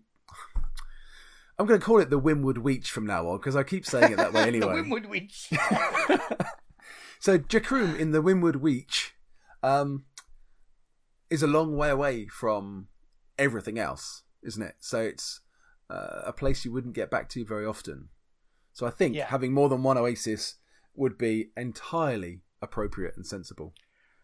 And in Um, fact, actually, a key point that I'm reminded of is uh, that one of the reasons why uh, Kosta explained that they didn't do something like the arks from Mutant Year Zero in Coriolis is because people would be travelling and wouldn't wouldn't Mm. wouldn't be returning to the ark every night or however Yeah. however often they return to the ark normally. So And this is right, this is kind of this is kind of arc light, isn't it? So you have lots Yes. of little arks, um, but none that are actually uh, of the same scale as you would get in Mutant Year Zero. Yeah, no, I, I think you're right. Um, and I was looking for a simpler system, um, but in you know, in a way, I think you could sort of build arks. So if you know, if if you had a community like Haven, uh, and you wanted to add a service there, you know, you there could be a whole adventure in acquiring whatever equipment and was needed for that service, and Yeah, uh, I agree. recruiting That somebody to actually provide it, as it were I think that, that's a that really could make an good adventure. idea. So you could you could Yeah. do ark building in the eh, in a way a bit like Mutant Year Zero. but in a Uh, different sense. Yeah, I like that. I think Yeah. that's I think that's good. Um, I also think that the the the way you talk about developing your dice uh, is is good. My my one concern is you talk about spending five experience points to gain one of your bonus dice that you that would be available in any particular oasis. I just wonder, is that too expensive to encourage players to actually purchase, you know, a dice of you know on an oasis with five experience? So I maybe maybe maybe the dice should be a reward for some particular good bit of role playing instead or if the Ah. players or if the players um, like you say do something in role playing terms to develop or protect or help the base maybe they get a dice in that sense rather than spending five XP because that's quite a lot of XP to spend the way I see on a location that you're not going to come back to very often. I, So I just it is. so I just- don't so I just wonder whether- expensive. I just wonder whether players would be disencouraged from spending points on it because I think I'm trying to disencourage them to spend because points. on they would have higher higher priorities to spend their XP. Yeah, I think they might. Um, I think the easy way to get a dice bonus is to do a job. Yeah, You know, do something for the client, and I and I think you know I wanted to have one dice that was that was kind of an, an easy reward for you know, but a, a definite reward because I often think sometimes why are we doing this? mm. Why are we doing this job for this patron? It's kind of only for the money.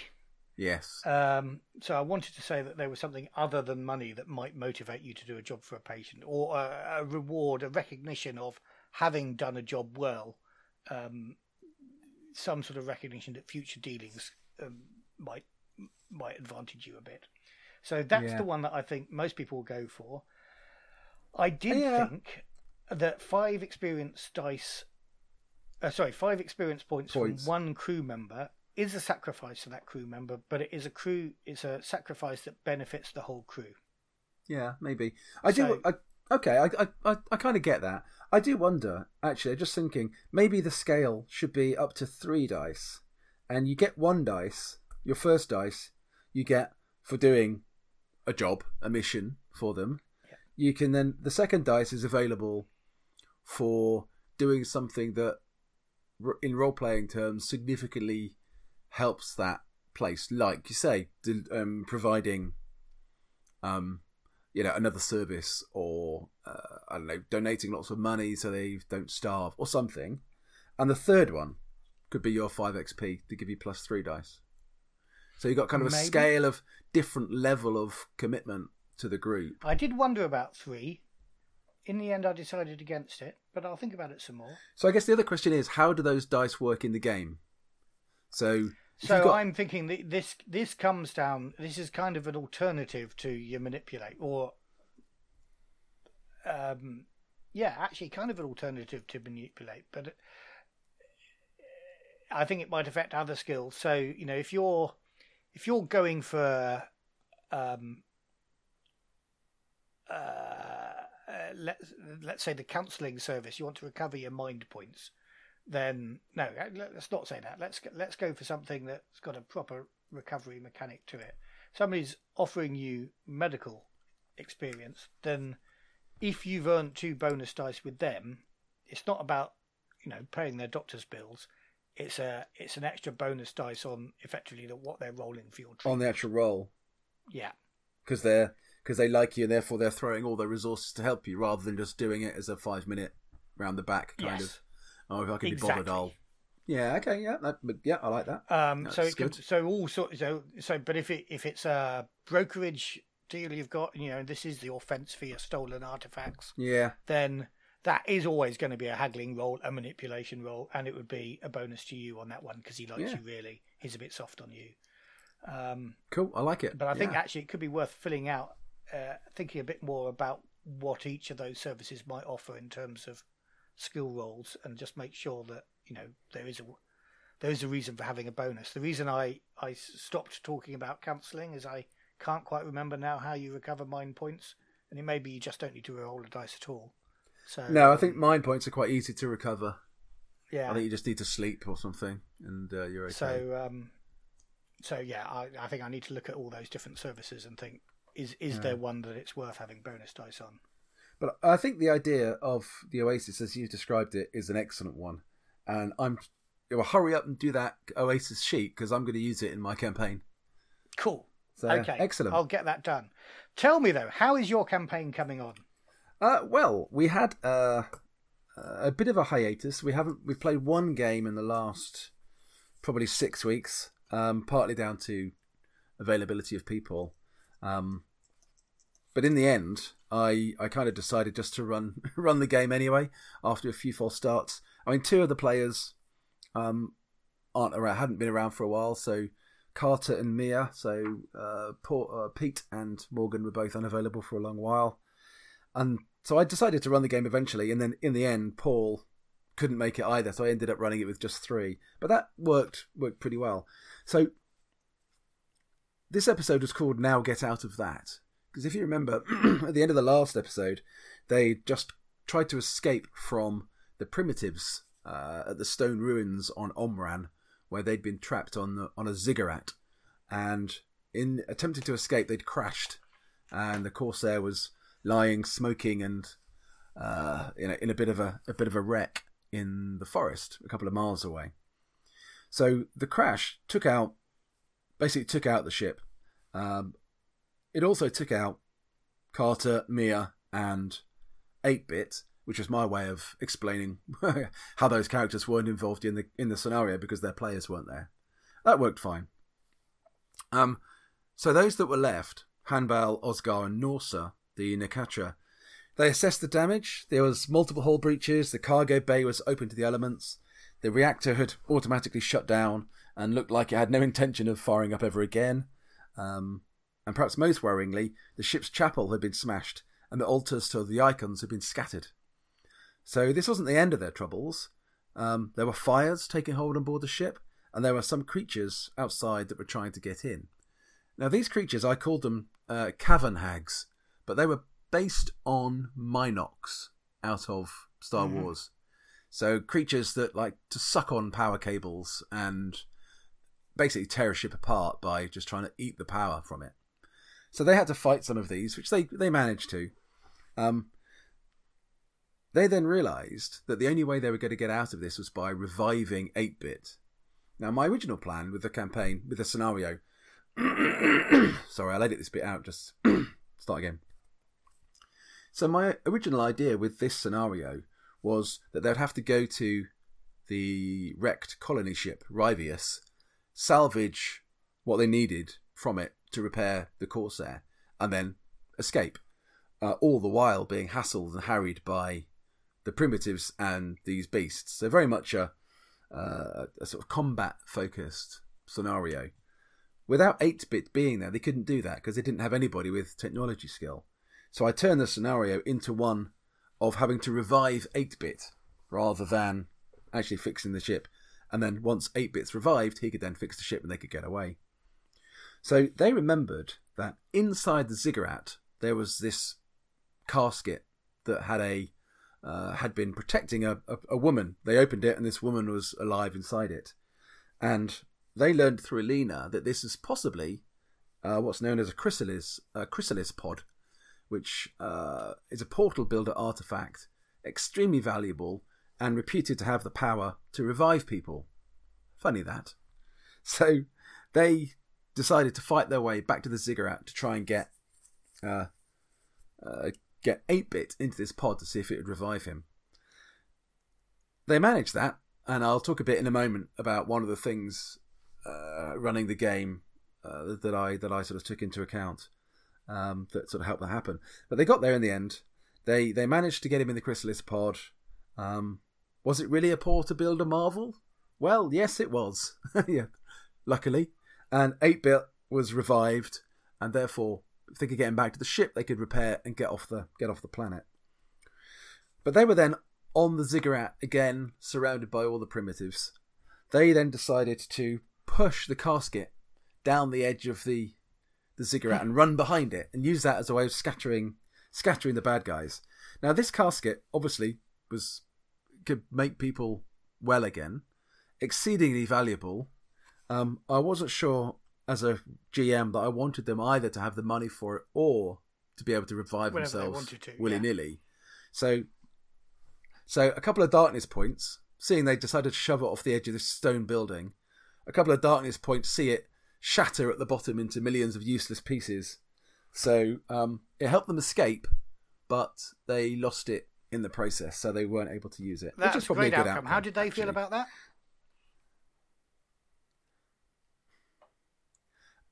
the they weren't as upset as you might have expected, partly because it did allow them to get a head start on the chase back to back to the ship, and if they hadn't had that, then chances are they might all have been killed.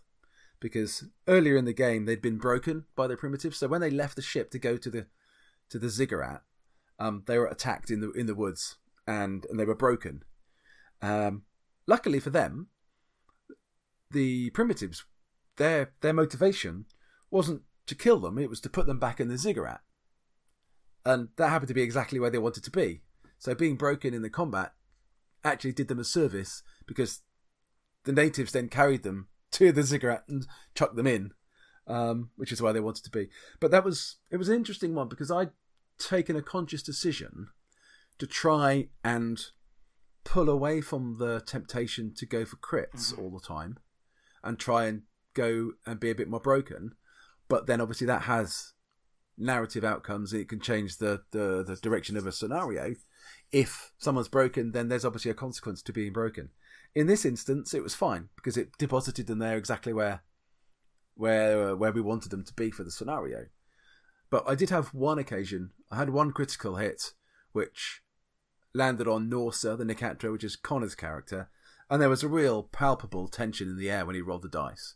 I mean, he was. Um, he'd played Valdez, who'd been killed with a bad critical dice roll, and I was just thinking, oh no, don't kill him, don't kill him, don't kill him. But you know, the dice came up and it didn't. You know, it was a minor, a minor critical, but still, I think as a GM, there's a lesson to be learned around how often do you place your players in that life or death tension moment of rolling the critical dice to see whether they live or die. And I don't think you can do it too often, actually. I think you need to do it once in a while, but you shouldn't be doing it three hmm. times a game or four times a game, unless, of course, it's kind of the big finale of the campaign, in which case you, you might want to make it a bit more threatening in that sense. So anyway, they managed to to escape, got back to the ship, uh, and then were able to repair the ship and, and, get off the planet. So that was the end of end of the scenario.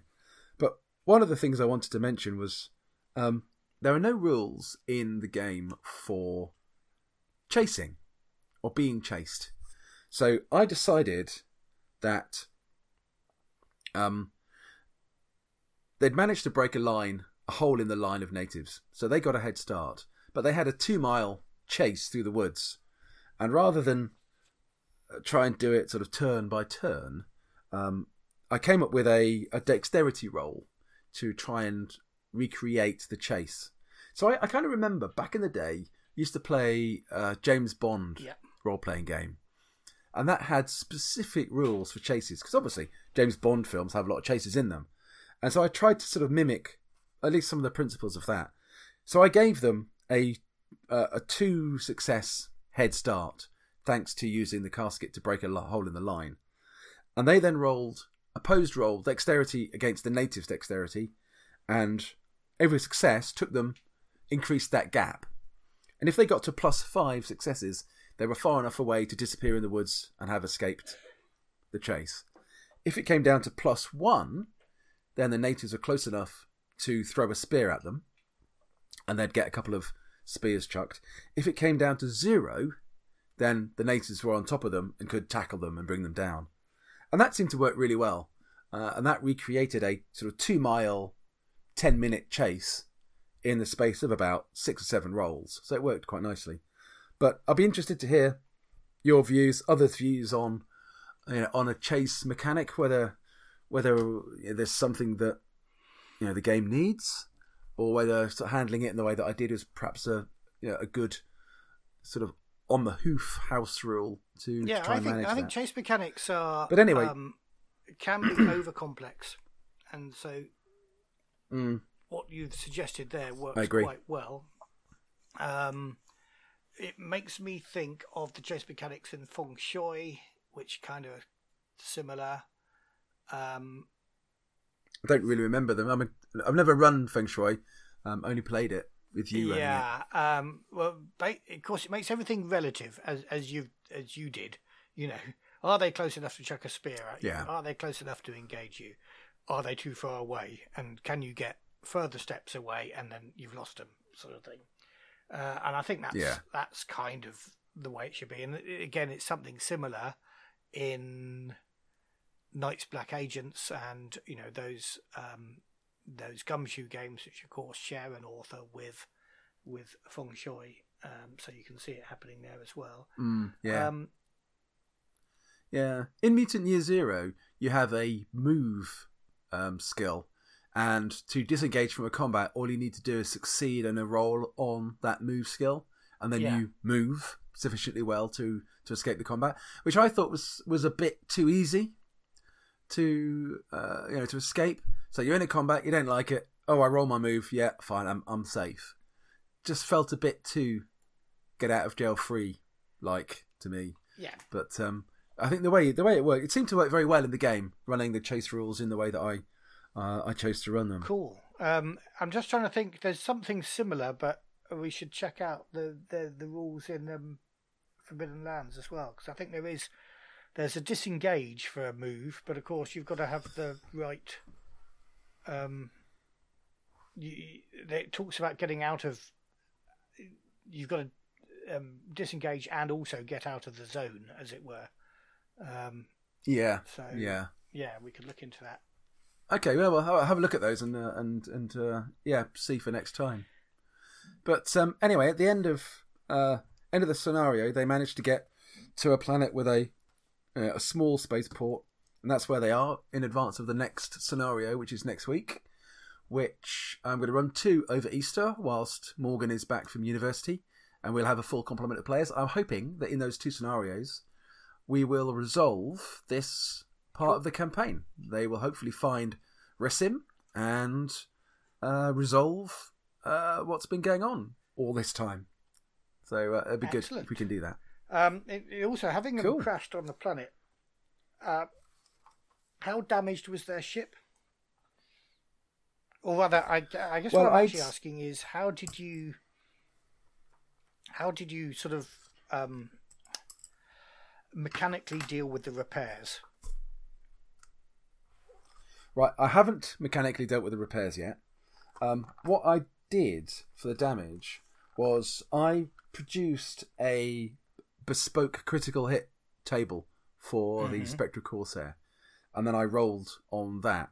Now, my plan had been if Paul had been uh, available uh, for the game, I was going to roll the damage there and then in front of them. Um, but also have the reactor on meltdown. So the very first thing they had to do was shut the reactor down before Yeah. the ship would explode, whilst dealing with the fires, whilst dealing with the cavern hags coming through the, the tears in the hull. But without him being there, and therefore having nobody with a technology skill, I put that bit to one side and just left left it with the fires and the creatures, which worked fine. Um, but yeah, so I had a, a, a bespoke table in the end, the actual amount of damage that the ship's taken was kind of irrelevant. I'll decide before the next scenario what the repairs will look like, how many rolls they need, and how much it's going to cost. But it's going to be expensive, so the ship is pretty hmm. badly damaged. Right.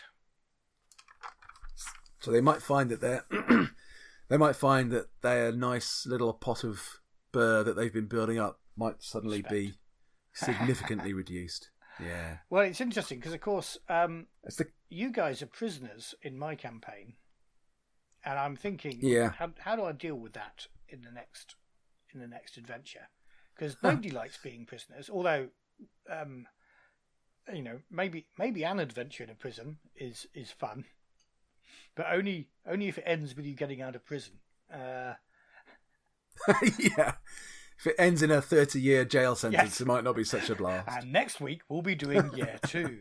Um, yeah, exactly. So, uh, uh, you know, I'm thinking uh, prison planet, broadly speaking, and how do you get off the prison planet? Uh, obviously, you, you're not going to have your ship because you're going to have been taken there in a in stasis beds and then yeah, woken up to some horrible surprise, which I'm still thinking about how horrible I can be.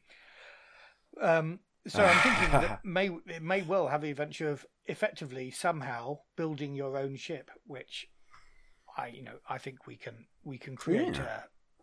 a, a way where that might happen. Interesting. Or you know find finding a So ship. this is a, the A team. The A team goes Yes, on holiday. Exactly.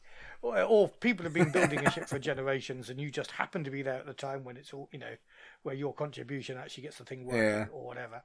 Um, so yeah, I'm just really interested Cool, in uh, cool. how how people get off planets where their ships have been destroyed. Is a topic that I'm thinking of. Your ship hasn't been destroyed, but it's somewhere else, of course. Now, um, whether you want to go and Yeah, find Mukafar again, or whether we say, you know, here's an opportunity to build another ship. Oh, this is fun. We like this new one. I don't know yet. We'll we'll um we'll think about that nearer the time, I guess. Got months before Cool. we're playing that again, though, aren't we? Yeah, that's true. Yeah. Well, I think we've probably banged on enough for one day. Um, we've probably done. Is this I- our longest one now? It, it might well looking be. At, this So, recording is um, coming up to uh, two hours, One hour fifty. and we haven't done many Yeah. um, retakes, as it were. Uh, no, so it's all it must no. all be gold. We've just been blathering on. I mean, had to. It must be. Well, it has been a month because of my availability. So uh, I guess we've got a lot of stuff Yes. to get out there. We just can't stop talking. But um, unless there's anything else, Matthew. Well, there's uh, one. There's one thing. Uh, uh, we we we we appear to be going through the factions at a tremendous rate, and uh, Yes. I wonder whether we should look in detail at another faction next time. And We can do that. It's It's, my, turn it's to my the turn to uh, research, isn't it? so Okay, which one are you giving me I then, Matt? uh, thinking about the underrated faction of um, uh, of the Nomad Federation, I wondered whether we ought to explore that faction whose motto is "Every human is a world of its own," and that faction is Ahlam's Mm-hmm. Temple. Do you want to take that on? Okay, yeah. I will take that on. Mission Cool. accepted. We'll find out more than we ever wanted Cool. to know about the sex About them. of uh, I'll, I'll, I'll try and limit my research a little bit this time. Yeah, don't don't don't use your imagination Cool. too much because because frankly we don't want to go. No. Thanks. right. Okay. On that note, uh, I think well, it's And goodbye it's from goodbye me, from me. and may the icons bless your adventures.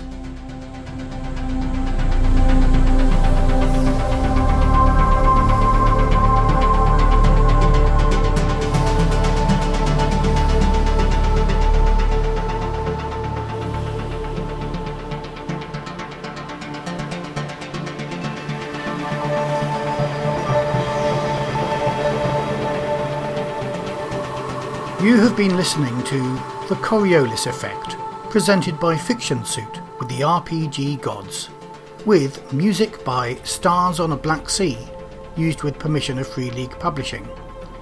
Imagery from NASA and the Hubble Space Telescope, brought to you by Wikimedia Commons. Typeface is Code by Font Fabric.